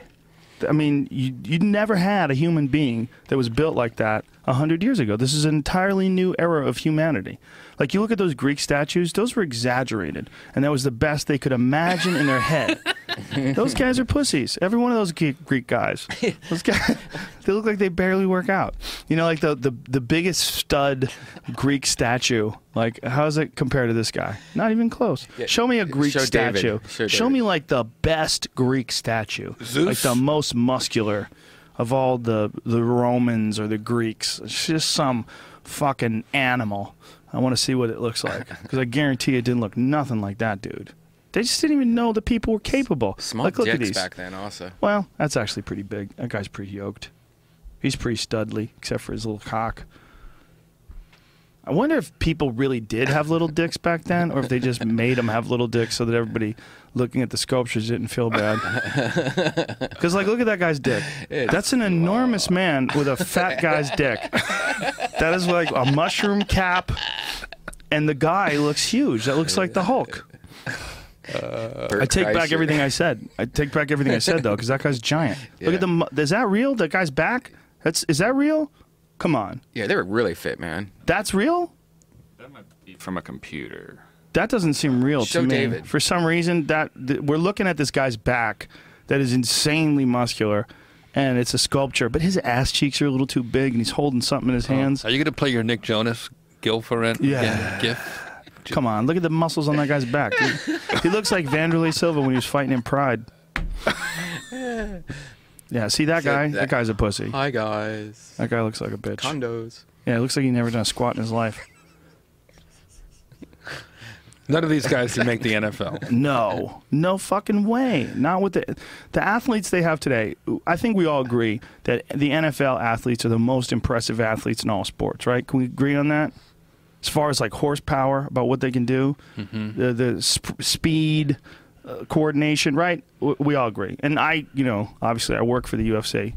I think U F C athletes are incredibly impressive, but as far as like what they have to be able to do, a U F C athlete has to be able to fight. If it's a championship fight, you have to be able to fight five rounds, five minutes each round. You just can't do that if you're built like an N F L player. You just can't. You can't do it. It's not possible. So that is a bodybuilder, though. Yeah. That's totally different. That's modern. That's a modern bodybuilder. Like, that guy, you, that guy could never fight in a U F C match. He would never, I mean, unless he won in the first thirty seconds, which is possible, that's the only way he'd be able to do it. He just wouldn't have the juice. There's no way he'd have the capacity to fight for five rounds. There's are, just no way. Are Too current, much muscle. Are current statues, like new statues that are made today of naked men, are their cocks the same size, it's or are they question. bigger nowadays? It's a very good question. I'm so glad you're here. I'm going to start your research. Let's go look. Let's go look what, for giant cocks. What's the latest of on uh, naked Is your show statues? always this homosexual? Mm-hmm. uh, yeah. yeah. Yep. It leads to a lot of rumors. Times are changing. Leads to a lot of rumors. But what do I look for that? New statue? New black cock. Just Google. Yeah, just do black cock. Olive Garden, black cock, seven. You guys ever eat anything around here? Are you What's hungry? Is yeah. that what you, you want some you? jerky? We got some jerky. No. I don't what do you want? Oh, wait. We give you some food, but if you talk into the microphone while you're eating, everyone's going to be mad at you. No, I won't. Jeff Ross drove through traffic. Did you Uber on the way I over Ubered. Here? Did you, I have uh, a, yeah, I Did Ubered. you feel uncomfortable at all? Why? Well, did you ever get a, an uncomfortable Uber driver? Oh, I, I mean, it's only annoying when they're, you know, they want to talk to you about, you know, they want to come into the show, like, I, uh, or like, I only hate it if you're on a date, because then you have some other dude just listening to your bullshit. Yeah. Oh, really yeah, you're trying to get some? Oh, thanks, dude. Those uh, cashews that? are very yummy. All that stuff's good. Those bars are great. Oh, those yeah. pro bars, those are the best. I won't make any noise, but if I do, don't worry, I'm sorry. Chew away. Don't worry about it. Don't worry about it. This is fun, it. man. I'm having a good time. I'm enjoying, glad you're here. Enjoying the vibe. Um, you're at the roast battle pretty much every week when you're in town, right? Yeah. That was uh, at Jim Carrey last night. That was the first place that I went back to when I uh, came back to L A, uh, or came back to the Comedy Store. The roast I battle it. I love was it, one man. of the reasons why I did it. It's a movement. It is a movement, right? It feels like it. It feels like, like I was talking about this on the message board today. Someone was bringing up. Uh, I, it might have been trolling. I might have got sucked into a troll. We're just talking about the old days. Guys used to uh, borrow each other's jokes, and you know, it was like a, a tighter community back then. It was like, man, I don't know about all that, but I think this is the tightest community ever for stand-up. I think this is the best time ever for stand-up comedy. I really do. As I love far as that. like, I love that. Yeah, it's like I the love it. Years. I just did Montreal Comedy Festival. I'm hosting Oddball starting next week, and I love comedians. I yeah. do these festivals because I love being around comics. Yeah, it's like a religion. I feel like it's a re I feel like I'm a comedian before I'm anything else. Yeah, yeah, I agree with you. You always want to see comedians, hang out with comedians. I remember going to a Christmas party once. At Al Roker's house. I don't know if I should tell this, but... Go ahead. And it's very fancy Upper East Side Christmas party for charity fundraiser thing. And I walk in and there's like a, you know, people all tuxedos taking your coat when you come in and very handing out hors d'oeuvres and big, beautiful home, fireplace, Christmas music. And I look over at the people, the coat check people. It's like two, three people just sitting there and Chris Rock. Like, he would rather talk to the coat check people than these fancy people. He was so bored. And then and then I walk in, and he's like, he ran over to me. He's like, oh, my God, a comic. I can talk to a comic. This is so great. Yeah. He just, comics need to talk to comics. Yeah. That's how I felt last night at this party. It was just like super, Samsung? Yes. I went to this cool Samsung party where uh, A$AP Rocky and uh, performed, and that was really cool. What is that? Uh, A$AP Rocky. He's a musician. He's good. Yeah? He's, he's what kind of, of music uh, is that? Uh, Yeah. Rap. Rap. Okay. I love bad bitches. That's my fucking problem. Really? I love bad bitches. That's my fucking problem. That's, that's the Jeffrey Ross theme song. But uh, it was, you know, super Hollywood douche. Like, I, I hate those kind of people. It? Uh, it was, like, in a studio lot where I think right next to Oprah's building. Uh, so mm. I don't know what studio that was. Some weird studio lot. And it was this humongous party. It was awesome. Uh, Samsung was showing all their new phones. And uh, I didn't want to talk to anyone because everyone was like beautiful models and just like, you know, I was just sitting there like, this is gross. Then I see Steven Glickman uh, across the, the room. I'm like, ah, I love you. and I'm just like giving him a big hug. It was like the best day of my life just because I saw a comedian yeah. that I knew. Yeah, I've been in that situation before. It's cool. Those yeah. situations are cool when you, you know, you have that camaraderie. You run yeah. into someone that you know. Yeah, the old days, baby. I used to uh, do uh, news radio right next to uh, Greg Giraldo had a sitcom for a while. And Giraldo's sitcom be right Common next to law. Mine. Yeah. They would be right next door. And uh, I'd go out, hang with him. We'd just hang out in the parking lot and shoot the shit. But it was always like, oh, you're not even an actor. You're a comedian. We're comics, right?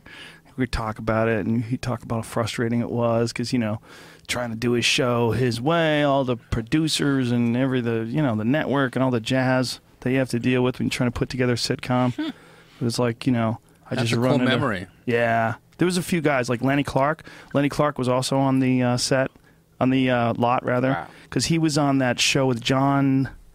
What the fuck? I want to say Lithgow, but it's not Lithgow. It's Larroquette. The other guy, yeah. Larroquette. Yeah. Yes, thank you. He was on that show with John Larroquette. The John, I guess it was called the John Larroquette show. show. And uh, I used to uh, run into Lenny. You know, just run into Lenny. Hey, what the fuck? How are you? Yeah, I'm doing this fucking show with this cranky bastard.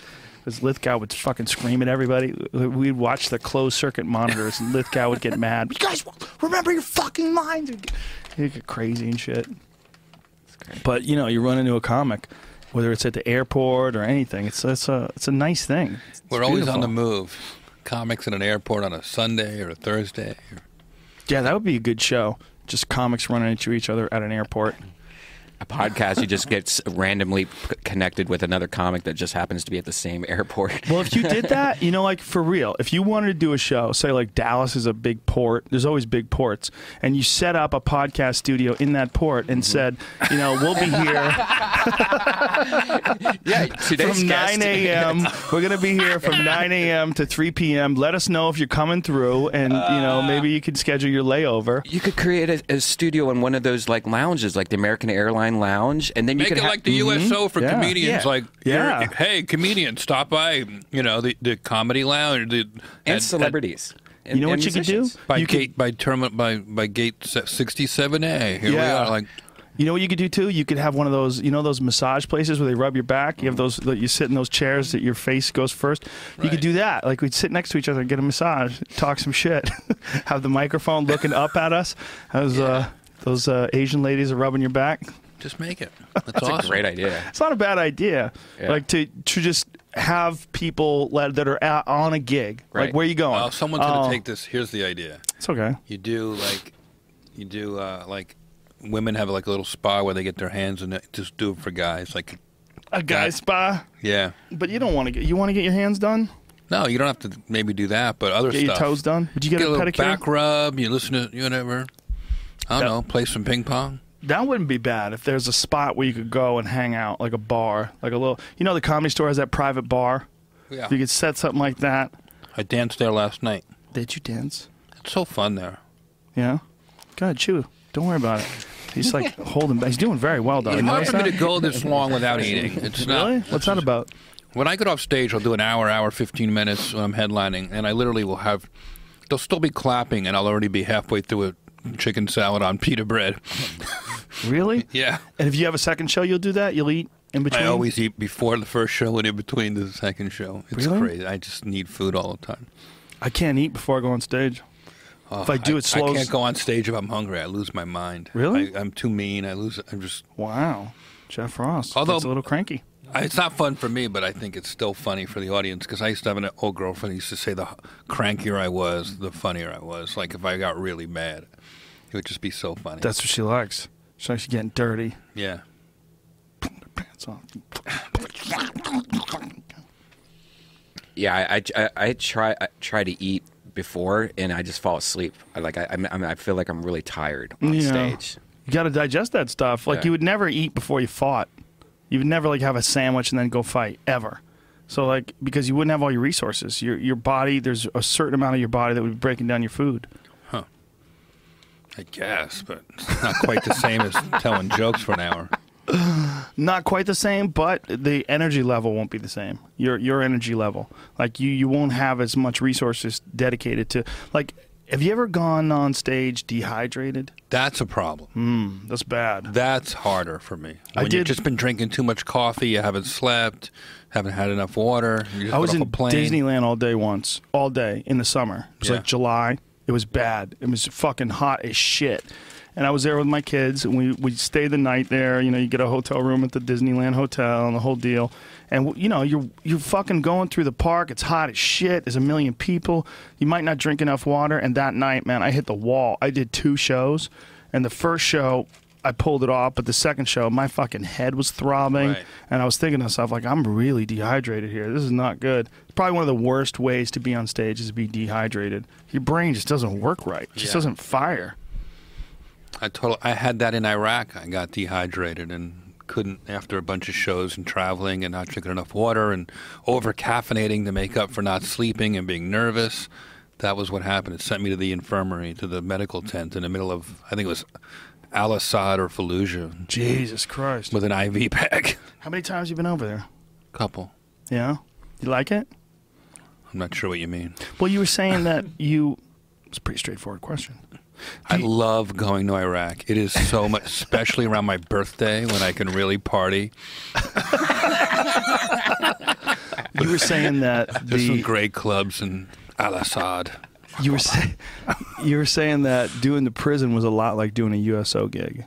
In that you're bringing laughs where there normally aren't any, and it's yeah. you know politics and all that, and whether people deserve a show and all that. You can just put that in a aside for a second as a comedian, just going in and that challenge of making people laugh that are miserable. I right. love that. You know, I feed off that.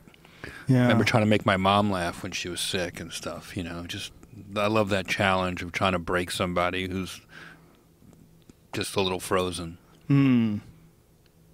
You like a little little little run uphill. Yeah. Jeff Ross. Yeah.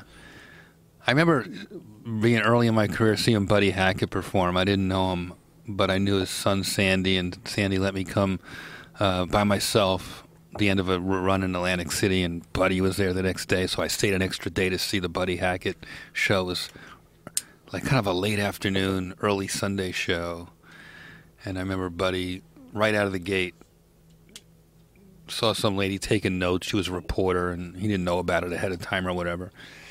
He called her a cunt, right, and literally the first forty-five seconds of walking on stage, and just the whole audience. You was, note-taking cunt. Yeah, she was mortified. She tried to say, "I'm from the so-and-so Herald," and he just wouldn't hear it, and he just called her a cunt, and wow. he just put a really weird vibe in the room right out of the gate, and you know, eventually the show, you know, went on, and and it was amazing, and I, but. Literally a decade later, Buddy became a very close pal, and it, and I could ask him anything. And I said, "You never remember this, man, but like ten years ago in Atlantic City at the Trump Castle, whatever, some lady, you know, he's like, oh, well, I go, I go, why would you do that? Like right away, just for no reason, just what was ha- could you imagine what might have been happening in your head, buddy?" And he's like, he's like, "Oh, I do that all the time. I like to dig myself a hole just to make it interesting." Just to see if I could dig myself out of the hole. That's great. That does make it interesting. Do you do that with new bits? I do that with new bits sometimes. How do you mean? I give myself like a pause and a new bit. I give like myself like a fucking dead end where I, f I have to come up with some way to get out of it. Yeah. Like I'll lull myself into it. Like sometimes you, you, uh, Tommy Segura says his best... Uh, the best uh, description of like when a bit is not that good, but you kind of jazz it up and make it good. You try too hard. He calls it dance moves. Like, uh, you know, like I'll, I'll have a bit, and I, I, the way I used to say, I said, I used to call it English, like English on a cue ball. Put a little English on it. Yeah, it's spinning around too much. I'm like, those balls are spinning around too much. There's too much English on this fucking set. It's just too much nonsense and jazz, you know. But Tommy had a better expression, dance moves, and that's what kind of what it is sometimes. Like sometimes a bit. It's not that good. Like it's it starts out kind of good. You have an idea and you're trying to figure out which way to take it, but sometimes you jazz it up too much with performance but not enough with substance, and you just got to try to figure out what's the what's the line between those two things, you know, how to it holds you up sometimes when you know you got something and you're developing it and you have a couple of tent poles that maybe you won't need once the whole thing's built. Yes. It's like a it's like a Scaffolding. Yes, that's how I describe it, the same way. I was having a conversation with Tony Hinchcliffe about this, because uh-huh. there was a subject that it was a little, he was doing a subject that was kind of mean, and I said, you're dedicating a lot of time to this bit that I know you don't really think like this. Like, you don't mean this, right? Right. And he goes, no. I'm like, but what if somebody has this disease, is in the audience, and they, and they hear this, or someone who knows somebody? I go, you're taking all this time and creativity, and you're putting it together with something you don't necessarily believe in. And I said, you got to think of a bit as like a subject is the scaffolding, and then inside that scaffolding you put all your material, and that's what you're doing, you know. And when you create a new bit, sometimes you do have those dance moves, sometimes you do have those, and sometimes I'll just chop them down and leave, and I'll start it out good, and I'll just hope there's a pathway that opens up in my brain when I'm in the moment and contemplating the bit, where I know there's a lull there, and I know I got to dig myself out of the lull. Maybe I'll find it. And I don't find it. Sometimes I don't find it. You know, sometimes, like, sometimes you'll do a bit three, four times, and you're like, I'm ready to abandon this motherfucker. And then, boom, something pops up, and you're yep. like, oh, this is it. Oh, this is it. Or you go back to it. Yes. Or you go back to it. Yeah, you take a little time off. Yeah. Put it aside. You know what else I noticed? I don't think this happens as much anymore, but you'll have a bit that you're not... When I was beginning, this is good for beginning comics. You have a bit that's okay, and you know you you kind of like it, but it doesn't quite work. Then I went back to old notebooks, or it just came back to me one night. Um, and you become a better performer, and you can sell a more a different type of bit. It's more in your new voice, or you can just sell it better, or you know the English better, like you say. And you go back to an idea that you you weren't ready for. Yeah. Like, maybe you didn't see the, the way out. Right. You didn't see the pathway. Or I like it didn't how you fit just... with your bullshit act that you were doing when you were starting. Yes. I like how you're doing this right now with a fucking mouthful of food like a squirrel, but you're completely professional. You tuck it all to the side, chipmunk style, and you didn't chew once on the mic. Brian yeah. Callen can learn from you. I've been doing this a while. This is my first podcast, Joe Rogan. Do you have a podcast? No. How the fuck is that possible? I, I don't know. I could barely um, work a garage door opener. This would be really hard for me. Just get somebody like Jamie or Brian to do it. So I don't have a fucking remodeled garage that I can put up three pictures of Elvis, Jimi Hendrix, and I'm still trying to figure out who Rosa the third, Parks. Uh, Rosa Parks, really? Yeah. Okay, she was hot. No. No. What are you, crazy? No, no, you're just crazy. Now this we know your great. type. Let the record show. Al-Qaeda has the same decorators as the Joe Rogan studio. Really? Just They're into Rosa Parks? Just saying. Pictures of... I found out that Hendrix is not the real fucking Hendrix mugshot from Toronto. Oh, yeah. Sons of bitches. Wow. They sold this to me in Hawaii, too. That's an iconic Jimi Hendrix photo that they stuck...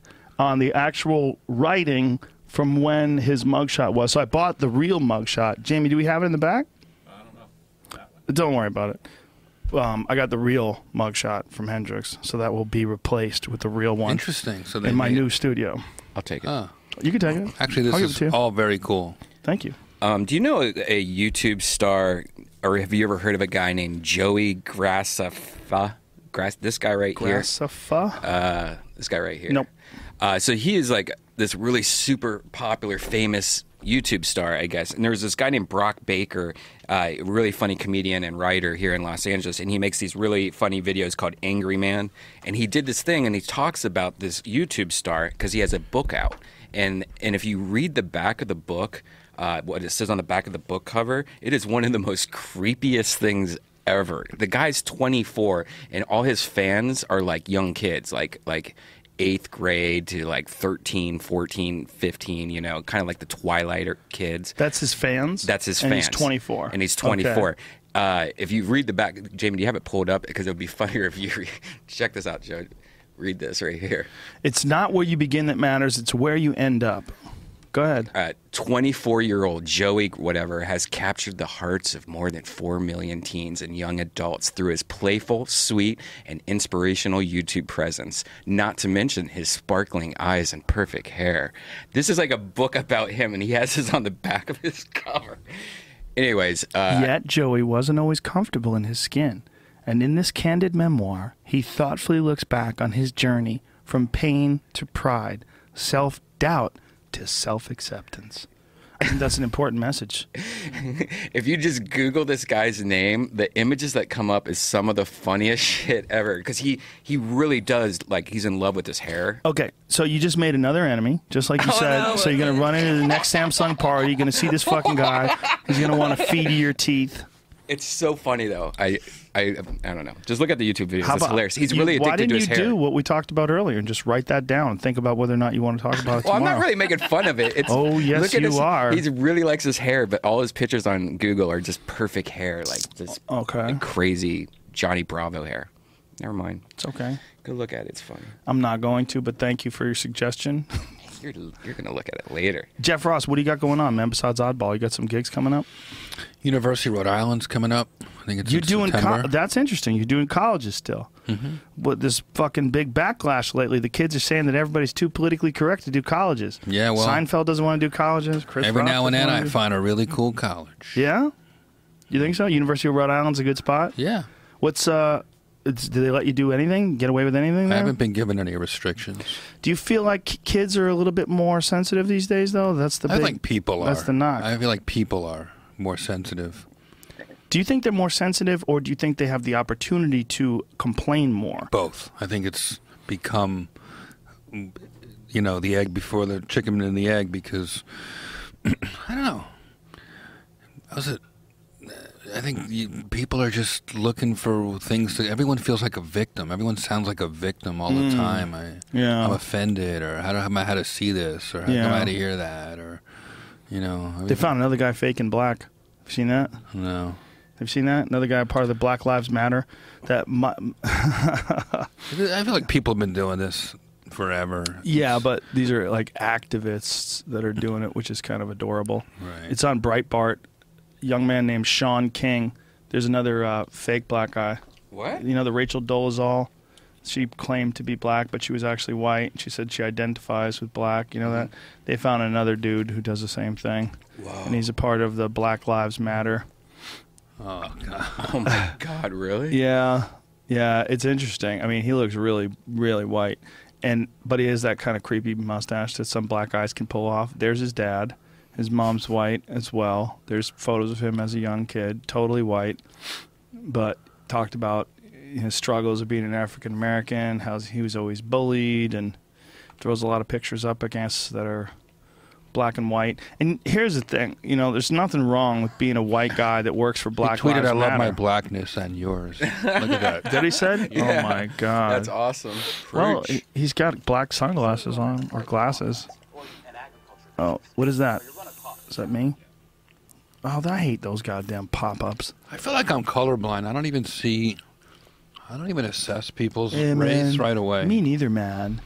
I'm fucking completely colorblind, man. It seems the human like the natural right? progression of the way people think. Just weird, weird people like this are going to crop up. Well, well, this guy that I really like, uh, Milo Yiannopoulos, I'm not exactly sure how to say his uh, his last name correctly, but it's Nero, N E R O, on uh, on Twitter, and uh, he's a fucking funny writer, man, and he's a really good speaker too. He's hilarious on these. Uh, he does these interview shows, and he's uh, he's always like saying logical things and having logical arguments against feminists. If you uh, if you like Google some of these, Milo Yiannopoulos, and they can't fucking say anything about him because he's gay and he has blonde hair and he's super articulate. So because he doesn't look like, you know, like one of the guys from Jersey Shore, he's not like, you know, a lot of these guys that are representing men's rights, they kind of look douchey. You know, they kind of look like bros. He's gay. So because and he's open about it and he's fabulous and he's got a great vocabulary, but when he's when he's describing or when he's d giving these arguments and debating rather these women, he's crushing them because he's like was talking about diversity in science and he's like, well, the cold hard truth is uh, it's not that women are discouraged from doing science. It's that a lot of them aren't attracted to it. Men and women have different states of mind, and boys and girls when they're young, if you give them like equal access to toys, boys naturally will gravitate towards like trucks and cars, and girls will naturally gravitate towards dolls. It has nothing to do with it. Yeah, here's here's one of them on Sky News, why men are better at chess. Listen, look at him. How do you feel about being called different because you're hardwired differently? Uh, I'm sure it's not something you've uh, failed to hear before. It just seems to keep cropping up. Is it necessary? It's just, it's ridiculous. It's, it's fifties thinking, you know. I mean, it's just so ridiculous, this biological determinism. Frankly, you know, interests and talent and, you know, passions for particular topics, subjects, sports, arts, whatever, like, they're not relegated to either gender, but unfortunately, because of some stereotypical thinking, often one gender is encouraged to pursue, you know, a sport or an art more so than the other.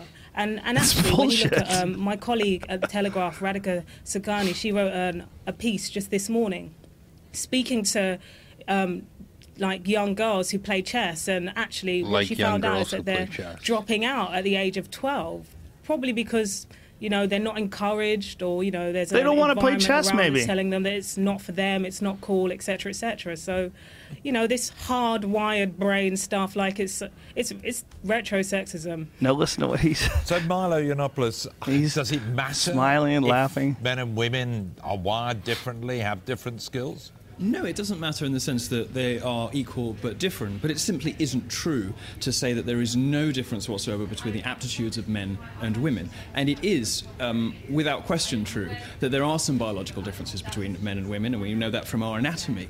Um, but we also know it from experiments uh, that we do on young children before they've had the opportunity to be socialized, the sorts of toys that they go for. And that holds true, actually, for other bits of the animal kingdom as well. Some of the reason why girls drop out um, of STEM subjects at college and and uh, chess clubs is because they keep losing. And one of the reasons they keep losing is that it does seem to be the case that chess as a game plays to some of the male intellectual virtues. And when Simon Baron-Cohen talks about these, he's, he, the way he describes it is um, men are good at systematizing and women are good at empathizing. And there is some reason to suppose that that may have some bio uh, basis in biology. It's very trendy these days to say that everything is socially determined, but that's not what the science says. And it's not either what common sense says, because if it were true, these days there would be a lot more representation of women in the sciences, in astrophysics, in philosophy, in mathematics, and in chess, but there isn't. Boom! So, Rennie, does that does that make sense? That's that's that's done. That chick should just go home. She just pooped herself. Just go home, because it's true. That's just the idea. It's just, it's not saying that men are better or women are better, but the idea that there's no difference between us and it's biological determinism is bullshit. That's just ridiculous. So that dude is hilarious, and he's the guy who busted this guy. He's the guy who uh, had the article in Breitbart about this guy who's actually white, who pretends to be black. He's great, though. I love his writing. I love listening to him talk. The guy's just, he nails it every time. Dude's That's hilarious. Crazy. Yeah. Yeah, he'll be on soon. He's gonna, he'll be on here in a couple weeks working something out. Hmm. Jeffrey Ross is here now, though. And now he's had some food. Expertly eaten off mic. Nobody would know anything yeah, if you didn't call me out, by anything. the way. Well, see, I'm, I would have been all carved up and rejuvenated. I love and, what you did. I love how you handled it. You did it professionally. You guys got to watch some fucking bullshit about shit I don't care about. What do you care about? I fucking What do you think about chess. Trump? What do you think about Trump? I feel like he has uh, Charlie Sheen writing his material. We're a nation of losers. We need to be winners. Winning! Yeah. If he wins, I said this at the Comedy Store last night, if he wins, uh, it's proof that there's no Illuminati in this country. Or he's a part of it. Or he's a part of it, but that seems unlikely. That he's a part of the Illuminati? Yeah, why would they want billionaires in the Illuminati? Eh. He's rogue. He's on his own. He's fucking crazy. I've huh? roasted him a couple times. Yeah? He's a good sport. He doesn't show it, but he is. Really? What's he like as a person? Uh, he's engaging. He likes to ask a lot of questions. He likes About to Mexicans? Listen. Nah, we were on a pleasure trip down to Mar-a-Lago on his plane, me and Bruce Smirnoff. Really? Quite a while ago. Must be back in the day. I haven't heard that name in forever. How's he doing? He was very generous. He, Bruce Smirnoff. Yeah, Bruce and I on, on Trump's plane. I remember the this Donald. This had to be in the nineties. Yeah, uh, something like that. No, early two thousands, I think. Yeah? Yeah. Yeah. So you're chilling on his plane. We go down to Mar-a-Lago. We have... Uh, Where's that? We, in Palm Beach, Florida, Donald Trump's golf country club facility there. Very fancy, very beautiful. And mm. he gave us a Cadillac, Bruce and I, to tool around with for the weekend. I did a show on the Saturday night. Donald brought me up himself. Really? Not an easy crowd. I wouldn't think so. You know, very formal, you know, the whole thing. But bunch of creepy one percenters on Adderall. But uh, very, very elegant, and in the end, very appreciative crowd. And I roasted him at the Friars Club once, and I roasted him on Comedy Central once.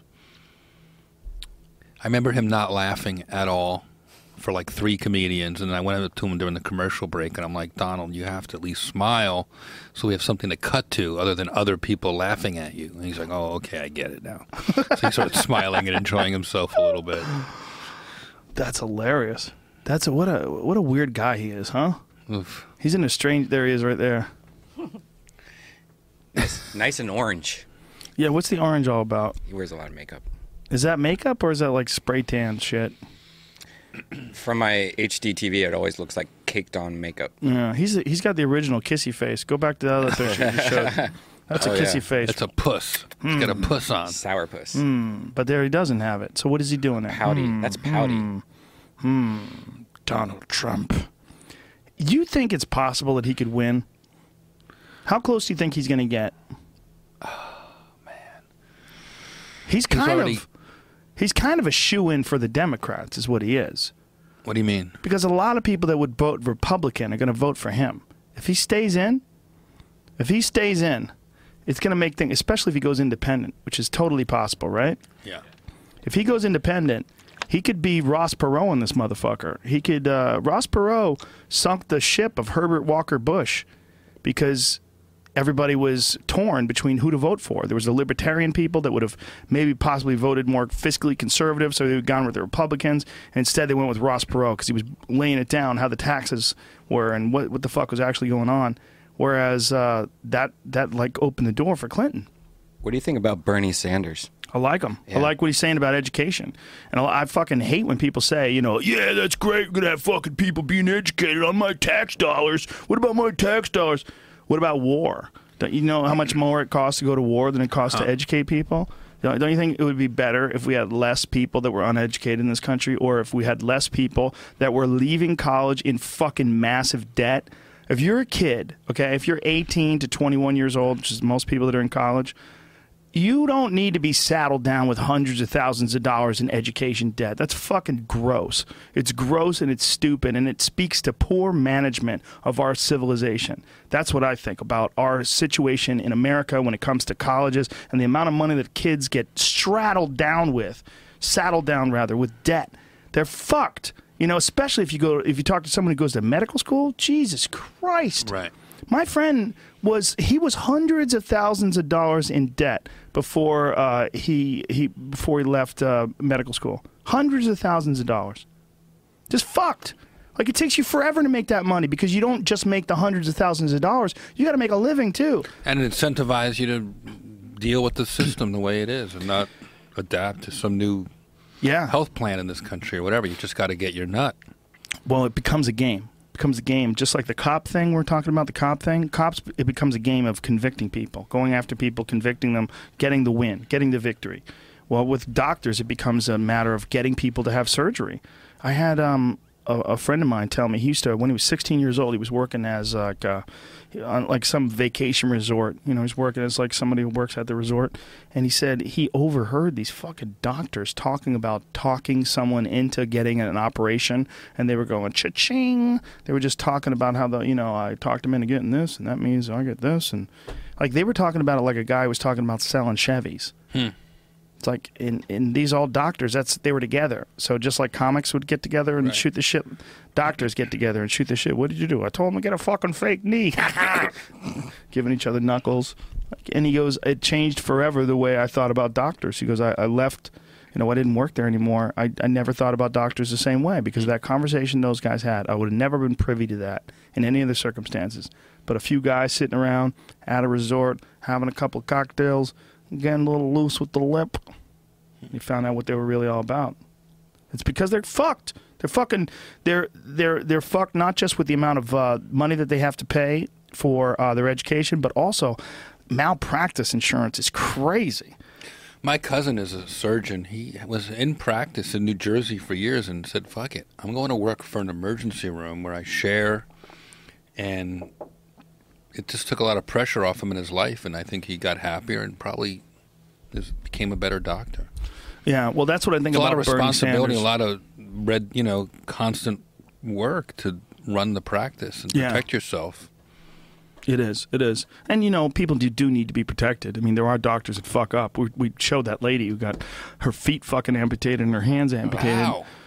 And they fucked up. She, they, they literally amputated the wrong person's feet and hands. That's crazy. You this see the, fucked up. You see the Sarah Silverman, uh, Bernie Sanders video? She did a speech for him, and really? It was really powerful. And it, she, and it's really cool that she did that because, you know, uh, Bernie's somebody I think a lot of people, younger people, uh, would like also. Like, because on Facebook, a lot of the younger people I'm friends with uh, are always posting Bernie Sanders. Why are you friends stuff. with little kids, man? The fuck's going like, on? I'm talking six-year-olds. No. But did you see the uh, the giant rallies that he's put together, inc including one in uh, L A? There's like eighteen thousand people seeing yeah. him in L A. That's great. Well, they, he gives you hope that there's some someone that represents uh, a more open-minded, a more uh, current point of view, I think. And I think, you know, there's this fucking like Ted Cruz and all these people that are running, and you're like, you're like, ooh, like this guy. You like you look at them and you go, this guy can't win. Can he? Can he win? Like you, you see guys like that, and you go, oh come on, is this real? Like Chris Christie, is that real? Can he really win? Like you, you get more standoffish and scared by, by it than anything. He had to run because of all the scandals he had. Otherwise, it would have made him seem guilty. Really? That's what I think. I think he had, a, had to run in order to go, everything's fine. Yeah. That's an interesting way of looking at it. I'm from New Jersey. Yeah. It's me too. I was born in Newark. Me too. Shut the fuck up. That's crazy. When were you born? sixty-five. Mm, you're older than me. sixty-seven. August eleventh. September thirteenth. Two. Jesus Christ. Basically two years apart from each other, pal. Here we are. Same hospital, maybe. What, what hospital? Beth Israel? Is that the name of it? I don't even remember. I was hoping you would say something. I'd go, that sounds like mine. Yeah. I'll have to ask my mom. You guys didn't go, like, know each other at all? We met each other in New York in, like, nineteen ninety, maybe? ninety-one, maybe? Probably. When did you start? What year did you start doing stand-up? Uh, April Fool's Day, nineteen eighty-nine. Wow. Yeah, I started um, in eighty-eight, August twenty-seventh, nineteen eighty-eight. Where was that? Stitches, Boston. And uh, I made it to New York somewhere around ninety, ninety-one. That's probably when I met you. We'll I was meet backing it. up at Catch a Rising Star. Aha. Didn't we meet at uh, Boston Comedy, maybe? Probably. Is that where we met? Yeah. I would host there and do spots there. And... It was a great little spot, wasn't it? It was good. That was a great little spot. That was one of those really tiny rooms. Like, that was a ninety-seater, like, maybe? Yeah, only, yeah. Did it even seat ninety? Probably something like that. Maybe a little more. In the village? I'm going to say one hundred twenty, but Let's I could be off. That's crazy. Let's say one hundred. Yeah, it was a great little spot. Charlie Barnett, there's a cool article about him in the New York Times last week. Charlie really? Barnett, who died of AIDS. Sad, sad, sad story. But he was the king of the park in Washington Square Park, and he would go on at that Boston Comedy Club and the Comedy Cellar. Well, he would do a lot of sets uh, out on the street. Right. He would do shows on the street. He would throw his hat down. And uh, Dave Chappelle used to... Like, he learned from him. Right. Chappelle used to do uh, a lot of shows like that. Where he, I saw him do it in Montreal. We did a show at Club Soda. Remember Club Soda? Yeah, it's still there. Yeah. It's, they called it something different now, though, isn't it? Is it? I think so. Anyway, they did. Uh, we did a show at Club Soda, and then outside, Dave just starts just like, gather round, gather round, and he starts doing stand-up. He, he got like, all that from Charlie. Yeah. Dave and I both lived on the sides of that park, and we used to watch Charlie all the time. And then I think when Charlie... passed away, Dave kind of took over that mantle in the fountain on the weekends and sometimes during the week, and he really found his voice, I think, in that park. So you guys used to go and watch Charlie perform in the park? For hours and just hang out with him. It was great. It was, you know, you had to get your work done back then. We lived in small apartments. He, he, there were no cell phones, and you weren't, you had to do whatever you were going to do. If it was an email or phone call, you had your phone in your house, and you went and did all that, and you left messages and got messages, and you went out. When you were out, you were present in the moment, and you were loving every second of it. And Dave and I would hang around Washington Square Park and try to talk to N Y U girls who were studying and whatever we could do, and find some weed, and we would brainstorm and write jokes, and we'd eat lunch in the park and listen to music. There was always uh, the acrobats were in the park, and and Master Lee, the karate comic, would come, and Charlie Barnett, this guy that was just hilarious, would, you know, like you said, he would jump up on the fountain and showtime, it's showtime, and all his jokes were real simple, and he could work the crowd. A homeless guy walks by, he had a joke. Japanese tourist walks by, he has a joke. He'd mimic him, you know, and you know, uh, it was a great show for anyone, eight to eighty. Rich or poor, even if you don't speak English, you're laughing at Charlie. He was so physical and funny, and and it was a great time. I remember there were riots in Los Angeles. It might have been Rodney King, and we got warnings in New York to be careful. There might be riots in New York, and Charlie walked me home. He's like, yeah, I'm going to have your N-word walk you home. You know, he was just real endearing, and lo I loved him. He was well, great. He was supposed to do Saturday Night Live, but apparently when he got there, they realized that he couldn't read. Yeah. It's kind of a crazy story. You know, I mean, they he was like a hot comic. A lot of people wanted him to do things, but he didn't know how to read. I don't know. He was super, super funny. It's interesting that he had that style, you know, and that that style influenced a lot of people. That style of, like, doing street comedy, you know, just gathering a crowd out of nowhere. Mm-hmm. I never had the guts to go on outside like that, but Chappelle watched him and watched him and watched him, and Charlie sort of bringing him up every now and then. He'd let him do a few minutes, and eventually, Dave, that just became one of his chapters. It was amazing to watch. Charlie was loud, and sh his jokes were really short. Dave was more soft-spoken, and his jokes were longer.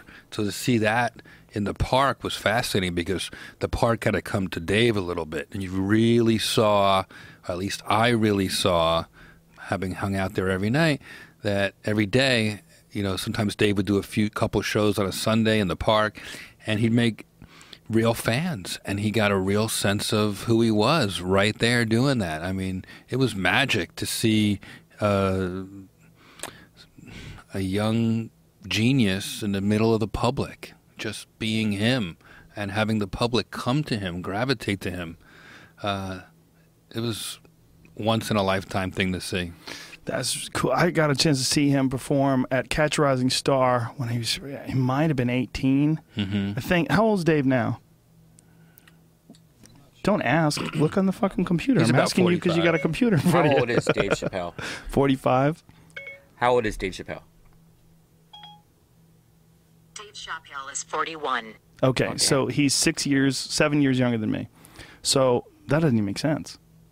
So, because I was only like twenty-three. How how's that? Is that true? Maybe he didn't get. Is that right? forty-one. That doesn't make sense. He's forty-two because he, he was born August twenty-fourth, nineteen seventy-three, and I was born in seventy-four, and I'm forty-one. That means he turns. Well, that's five days week. From now. No, but it's the twenty-fourth. Nineteen seventy-three, though. Yeah. So he's yeah. forty-two next week. Next week. Next week is forty-two. Oh, I see.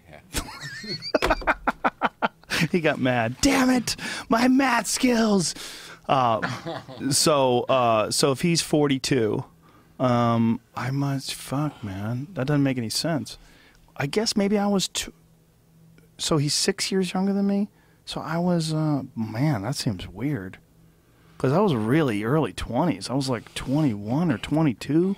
At the most I was twenty-four. Dave was doing comedy as a high school student. Yeah. I guess he was eighteen and I was twenty-four. That, that makes sense. Now that I think about it. But uh, I got a chance to see him at uh, Catch a Rising Star. I was like, wow, what a precocious young man.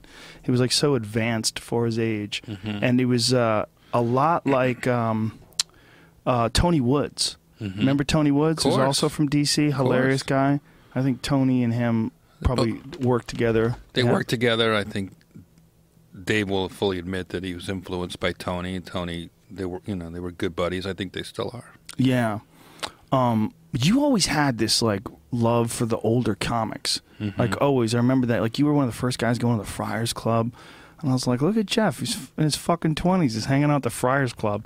I have like, love for all comics, and that's where the older comics were, and they had they were smart. I learned a lot just about how life works, not just show business. That's obvious. You get to talk to an older comic about show business, but I would talk to Buddy Hackett for hours about guns and pussy and politics and travel and food and booze, and he knew everything. Isn't it weird that there's a club, Friars Club, like ded- a dedicated comedians club?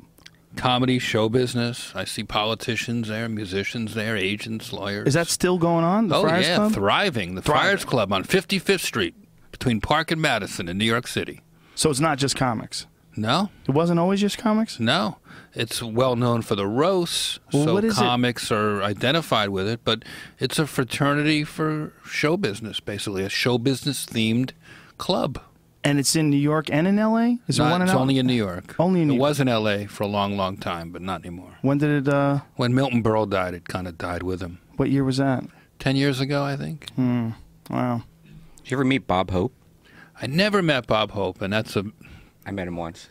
What was that like? I was just a kid, but he was very nice. He uh, he was golfing, and I was at the Memorial Tournament, and... Uh, there was this huge crowd of people, and he was just walking by, and he just looked over at me for some reason, just walked up to me and goes, "Hey, kid," and he signed my uh, uh, like man, little paper thing, and then just walked away. Didn't take anyone else's like photos or or uh, sign anyone else's shit. And he, I didn't even do anything different. Like he just came right up. It was weird. Well, back in those days, there was not that many photos because you yeah. didn't, ah, I didn't have a camera on right. me when I met Bob Hope. Right. Everybody's yeah. got a camera on them well, now. Well, back then, you got. I met Honey Youngman. Honey Youngman when I was a little kid, and he gave me a card, and I still have it. I mean, I really? kind of like that. You carried it in your pocket?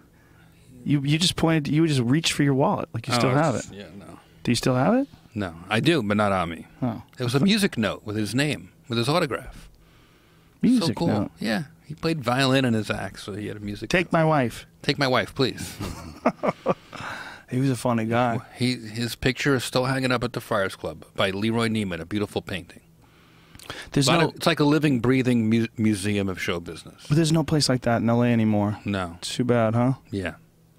Are there that many old comics that are still kicking around in L A? Well, you know, there's always an, an old comic. You know. You know, you know, it might not be from the Dean Martin. Friars, you know, celebrity roast era, but there's always a new old comic. Have you ever seen some of the memorabilia they have laying around at the store from back when it used to be Ciro's and Dean Martin and Jerry Lewis used to perform there? I haven't. Oh, you got to go into the office and see some of the cool posters and that old Ciro's sign. It was Bugsy Siegel's joint. Pretty wild. Fuck. Well, that's why everybody thinks it's haunted. They think so many people were killed there. Hmm. There's a tunnel in the back of the comedy store. That did they close it off? Is it closed off? Yeah, it's closed off by concrete, I think, right? Something. Yeah. I don't know. But there was a tunnel that went from the comedy store up the hill to a house that like people could escape through or they could fucking move shit to. You know, the comedy store is just filled with catacombs and it's just fucking so clustered right. and confusing. If you don't know your way around that place, if you're some cop and you're looking for Meyer Lansky and you fucking... just skirts out the back and I've seen bullet holes and stuff. That's what it looked like. Wow. Go big screen on that. Fuck, man. Look at that. That's the main room, man. Holy shit. Wow. How weird is that? Because you kind of recognize it a little bit. It's like Jessica Rabbit should come out and start singing. Which probably what it did back then. Or some facsimile. Mm-hmm. Whoa, look at that. That's what the stage looked like? Maybe sure, that might not be the same place. That seems off. Yeah. But the other one was Ciro's, that's right? It. Look at that. Yeah, wow. That's a store. Who is the girl? A stripper. Stripper Lil Saint... What is her name? Cyr. Lily Saint Cyr, C Y R? How do you say that? Mm-hmm. Performing at Ciro's nightclub. A stripper at Ciro's. Wow. How weird. Great. What look at these old ladies watching this stripper. Look at it looked like. Scroll down. Look at the photo down. Look yeah. at that. That's the fucking front of the store, man. That's nuts. That, that is, is cool. nuts. Look at that. God, it looks so similar Fraser to what it looks Smith like now. Fraser Smith still drives that car. That's crazy. That's a cool old car, man. Those cars are worth a fuckload of money that, now. That house isn't there anymore, right? That's where the hotel is, mm-hmm. to the right of it. Or, yeah, yeah chop that bitch down. But that's definitely the store. Like the patio's there. God. It's all intact. Look at the sign. Sammy, Sammy Davis, Davis Junior Junior Wow. Who's that guy? Will Mastin? That was his dad. Was it? Yeah. Really? His uncle. That was his uncle that he oh, tap so danced. He worked with? Wow. Look at that. Everybody pulling into the front. Fuck, that's crazy to see. It's crazy to see a place. That's the fucking back parking lot, man. That's the side area. Jesus Christ. Whoa. That is so weird. It's so weird to see that place like that. Wait, so that's where the belly room is right here? I think, isn't it? And there's, there's stairs going down that way. Yeah, I mean, doesn't that look like the corner? It does, kind of. It looks totally like the corner. And so I guess there's a sign in the front, or is that the front of the building? No, no, no, that has to no, be the marquee. The front. That's the front of the building. Yeah, that's the yeah. front. They just It just looked way different. It was just set up way different. Wow. Weird. It's amazing. There's so much history in that place. That place, it feels like like comedy musical chairs, too, because it feels like the music's going to stop and everyone's going to be really sad. Because when Mitzi dies, who knows what that place is going to become. What is who's that guy? What the fuck was that? What was what the hell is that? What is that guy doing with his dick? Is he throwing a girl up in the air? Yeah. Oh, okay. Like, he's got his hands over his dick doing voodoo. He's barefoot. That guy's barefoot, and he's throwing that woman in the air. Wow. It's crazy. I wonder if anybody's ever done a documentary on Ciro's. Hmm. New York doesn't really have a club like that, huh? They don't have an old club. Like, what's the oldest club in New York? Comedy Cellar. But that's like the eighties, right? No. seventies? Older than that, yeah. seventies? That's pretty old. So Cellar is the oldest place, you I think? I think so. A comic strip's been there a long time, but nothing is like this. Catch was great. That was a great I little room. There. That was a great little spot. Man, this is freaking me out, these photos of Ciro's. Now, you, you go back and forth. You go back and forth from New yeah, York to L A. Yeah, I'm in New York and L A. I'm bi-coastal. So you just have fun. Just do whatever the fuck you want. Well, I mean... You're kind of living a dream, Jeff Ross. Things are good. But you're kind of living a dream, you know, the way you do it. You just I, I see you taking pictures. Like, there was a picture of you the other day with Ray Romano in the cellar, and then, boom, all of a sudden you're in the, at the store. You know, like, you just hop back and forth. And Ari's doing that, too. Yeah. Ari Shaffir's doing that, too. I like it, man. I like, you know... You make the world smaller, and I don't know. I, I, I'm happy in both places. I like to move around. I like, every, I like life on both. I don't know. What do you like performing better? I don't know. I don't. I guess generally I like New York as a city, but I have all my friends out here, and I don't know. Do you keep an apartment out here? I have a house here. So you have a house here and a place back there too. Yeah. Look at you, you fucking animal! I love it, motherfucker. I like it. Whatever happened to The Burn? What, what happened, Comedy Central? Why, yeah, they didn't fun. make it after two seasons. That was a fun show. Yeah, so fun. Fucking love that. But you'd be tied down. Then you'd have to stay here. That's all right. That's I would have right. done it for that. Had all my buddies there working. It was awesome. You got anything going on right now? Working on the next special. I'm going to roast cops. Right, you told about, talked about that earlier. I'm going to host the Oddball Tour with Amy and Aziz. And I'm on Kingdom. A couple new ideas coming up. Things are good, man. It's good to see you, buddy. This is so much fun, dude. You seem like it. You seem overwhelmed. What do you mean? Nothing. You're just very low-key. Very low-key. Did you ever meet Steve Martin? Uh, no. Never met Steve Martin. Is there a comic that you want to meet that you haven't met? Oh, boy. I never met Woody Allen. That would be cool. What do you think that conversation would be like? I'd keep it about comedy. Yeah, you'd have to. If you ventured into girls, it would get a little weird. Not Start really. Getting sweaty. Probably, that'd probably like be agents? a fun conversation. You think too. so? You think yeah, you'd open I think up? so. I think he would. He With would you? open up to a comic before he would open up to anybody else. Yeah. Don't you feel like you'd just tell Woody Allen everything? Me, yeah, definitely. Pull him aside.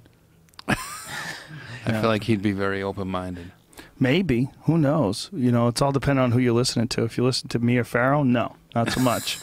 You know, but he's obviously a creative genius. Obviously, but, you know.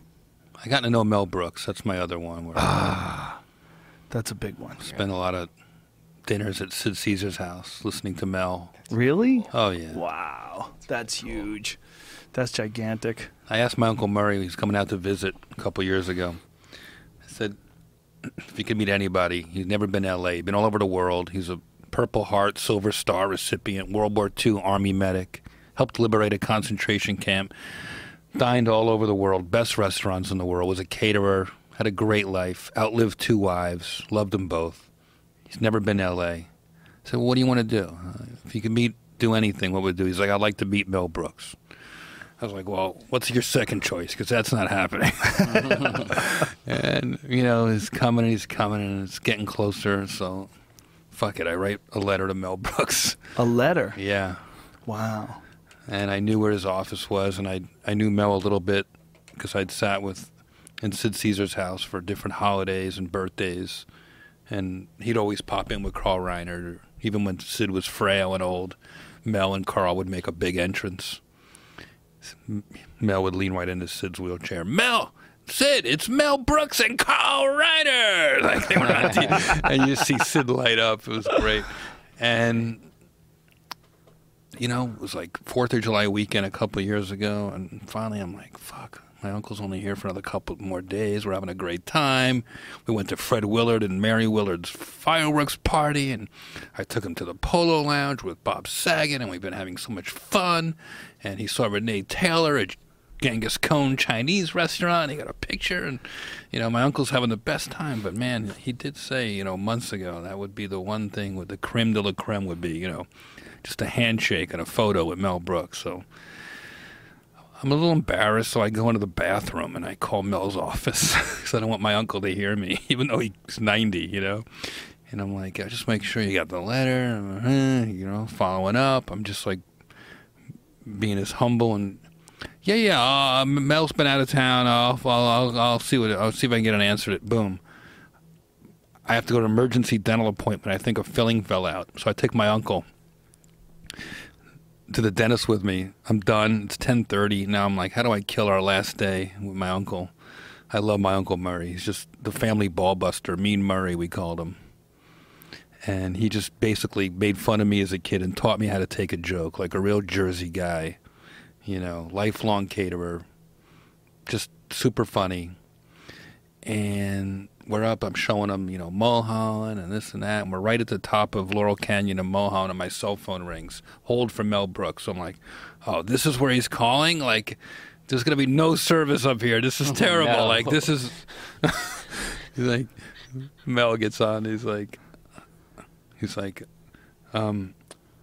basically, so what's going on? What's happening? And I'm like, oh, trying to talk and drive down this hill all at once. And I'm like, well, you know, I think it would be so nice of you to meet my uncle. He just loves you. And whatever I can say, I think you guys, you're both World War Two veterans. Well, we have a lot, you might have a lot in common. And Mel goes, the only thing I have in common with you, with your uncle, is that I'm a nice guy. So come on over in an hour and a half over to my office or the barber shop. I don't know yet. I'll call you back. Click.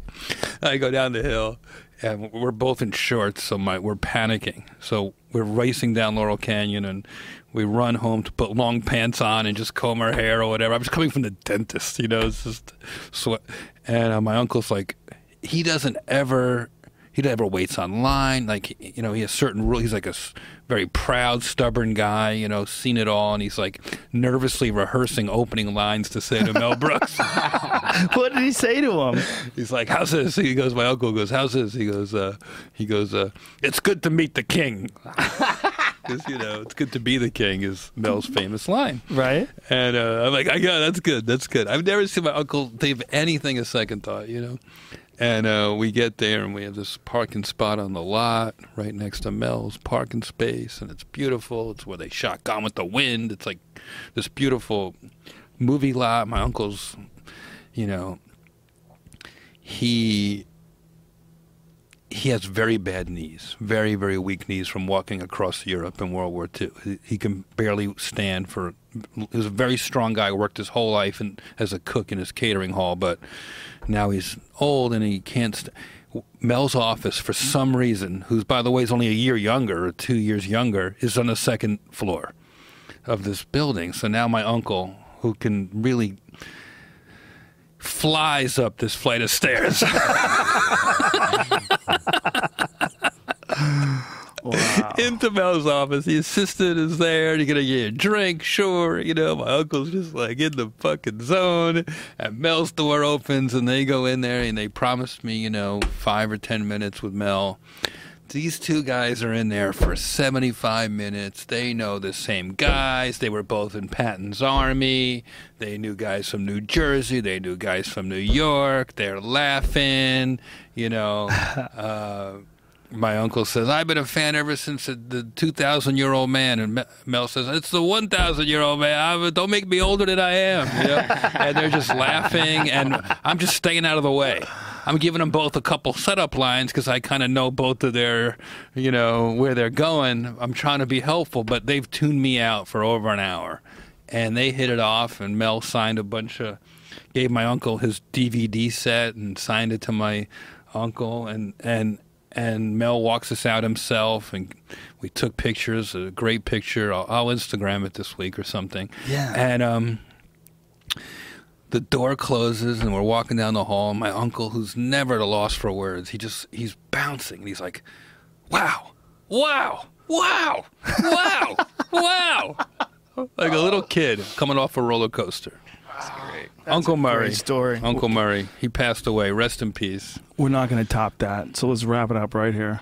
That's awesome. I love it. Yeah, it's cool. That's a great fucking story. Thank you, Mel Brooks. And then I see Mel, uh, uh, you know, I thank him. I thank him, you know. He always mentioned, asked me about Uncle Murray, and then Uncle Murray finally passed away. And I said to Mel, I said, listen, if Mel, if any of your uncles ever want to meet me, I'm happy to oblige. The Thank real you. Jeffrey Ross on Twitter and on Instagram. Thanks, brother. That was awesome. It's a lot of really fun, fun, buddy. Thanks for having me and on your show. He's always around. You can see him at the store. You see him in New York. If he's Come in to New Roast York, Battle on Tuesdays. Ro Roast Battle on come Tuesdays. Come see me on the Oddball Tour, University of Rhode Island. Uh, come see Brian Redband tonight at the Sold Out Ice House show. Bitch. Yeah. Nice. Yeah, we're going to have some fun tonight at the Ice House. Tony's uh, on that one. Tony Hinchcliffe, Joey Diaz, and Brian Callen. Good fucking googly moogly. Uh, t this weekend, I'm at the store. I'm Friday night. I'm doing the late show in the Belly Room with me and the Golden Pony, Tony Hinchcliffe. That should be fun. Uh, that's uh, Friday night, ten thirty at the store. And I'm at the store all weekend, too. All right, you fucks. Love the shit out of you people. See you soon. Bye-bye. Mwah.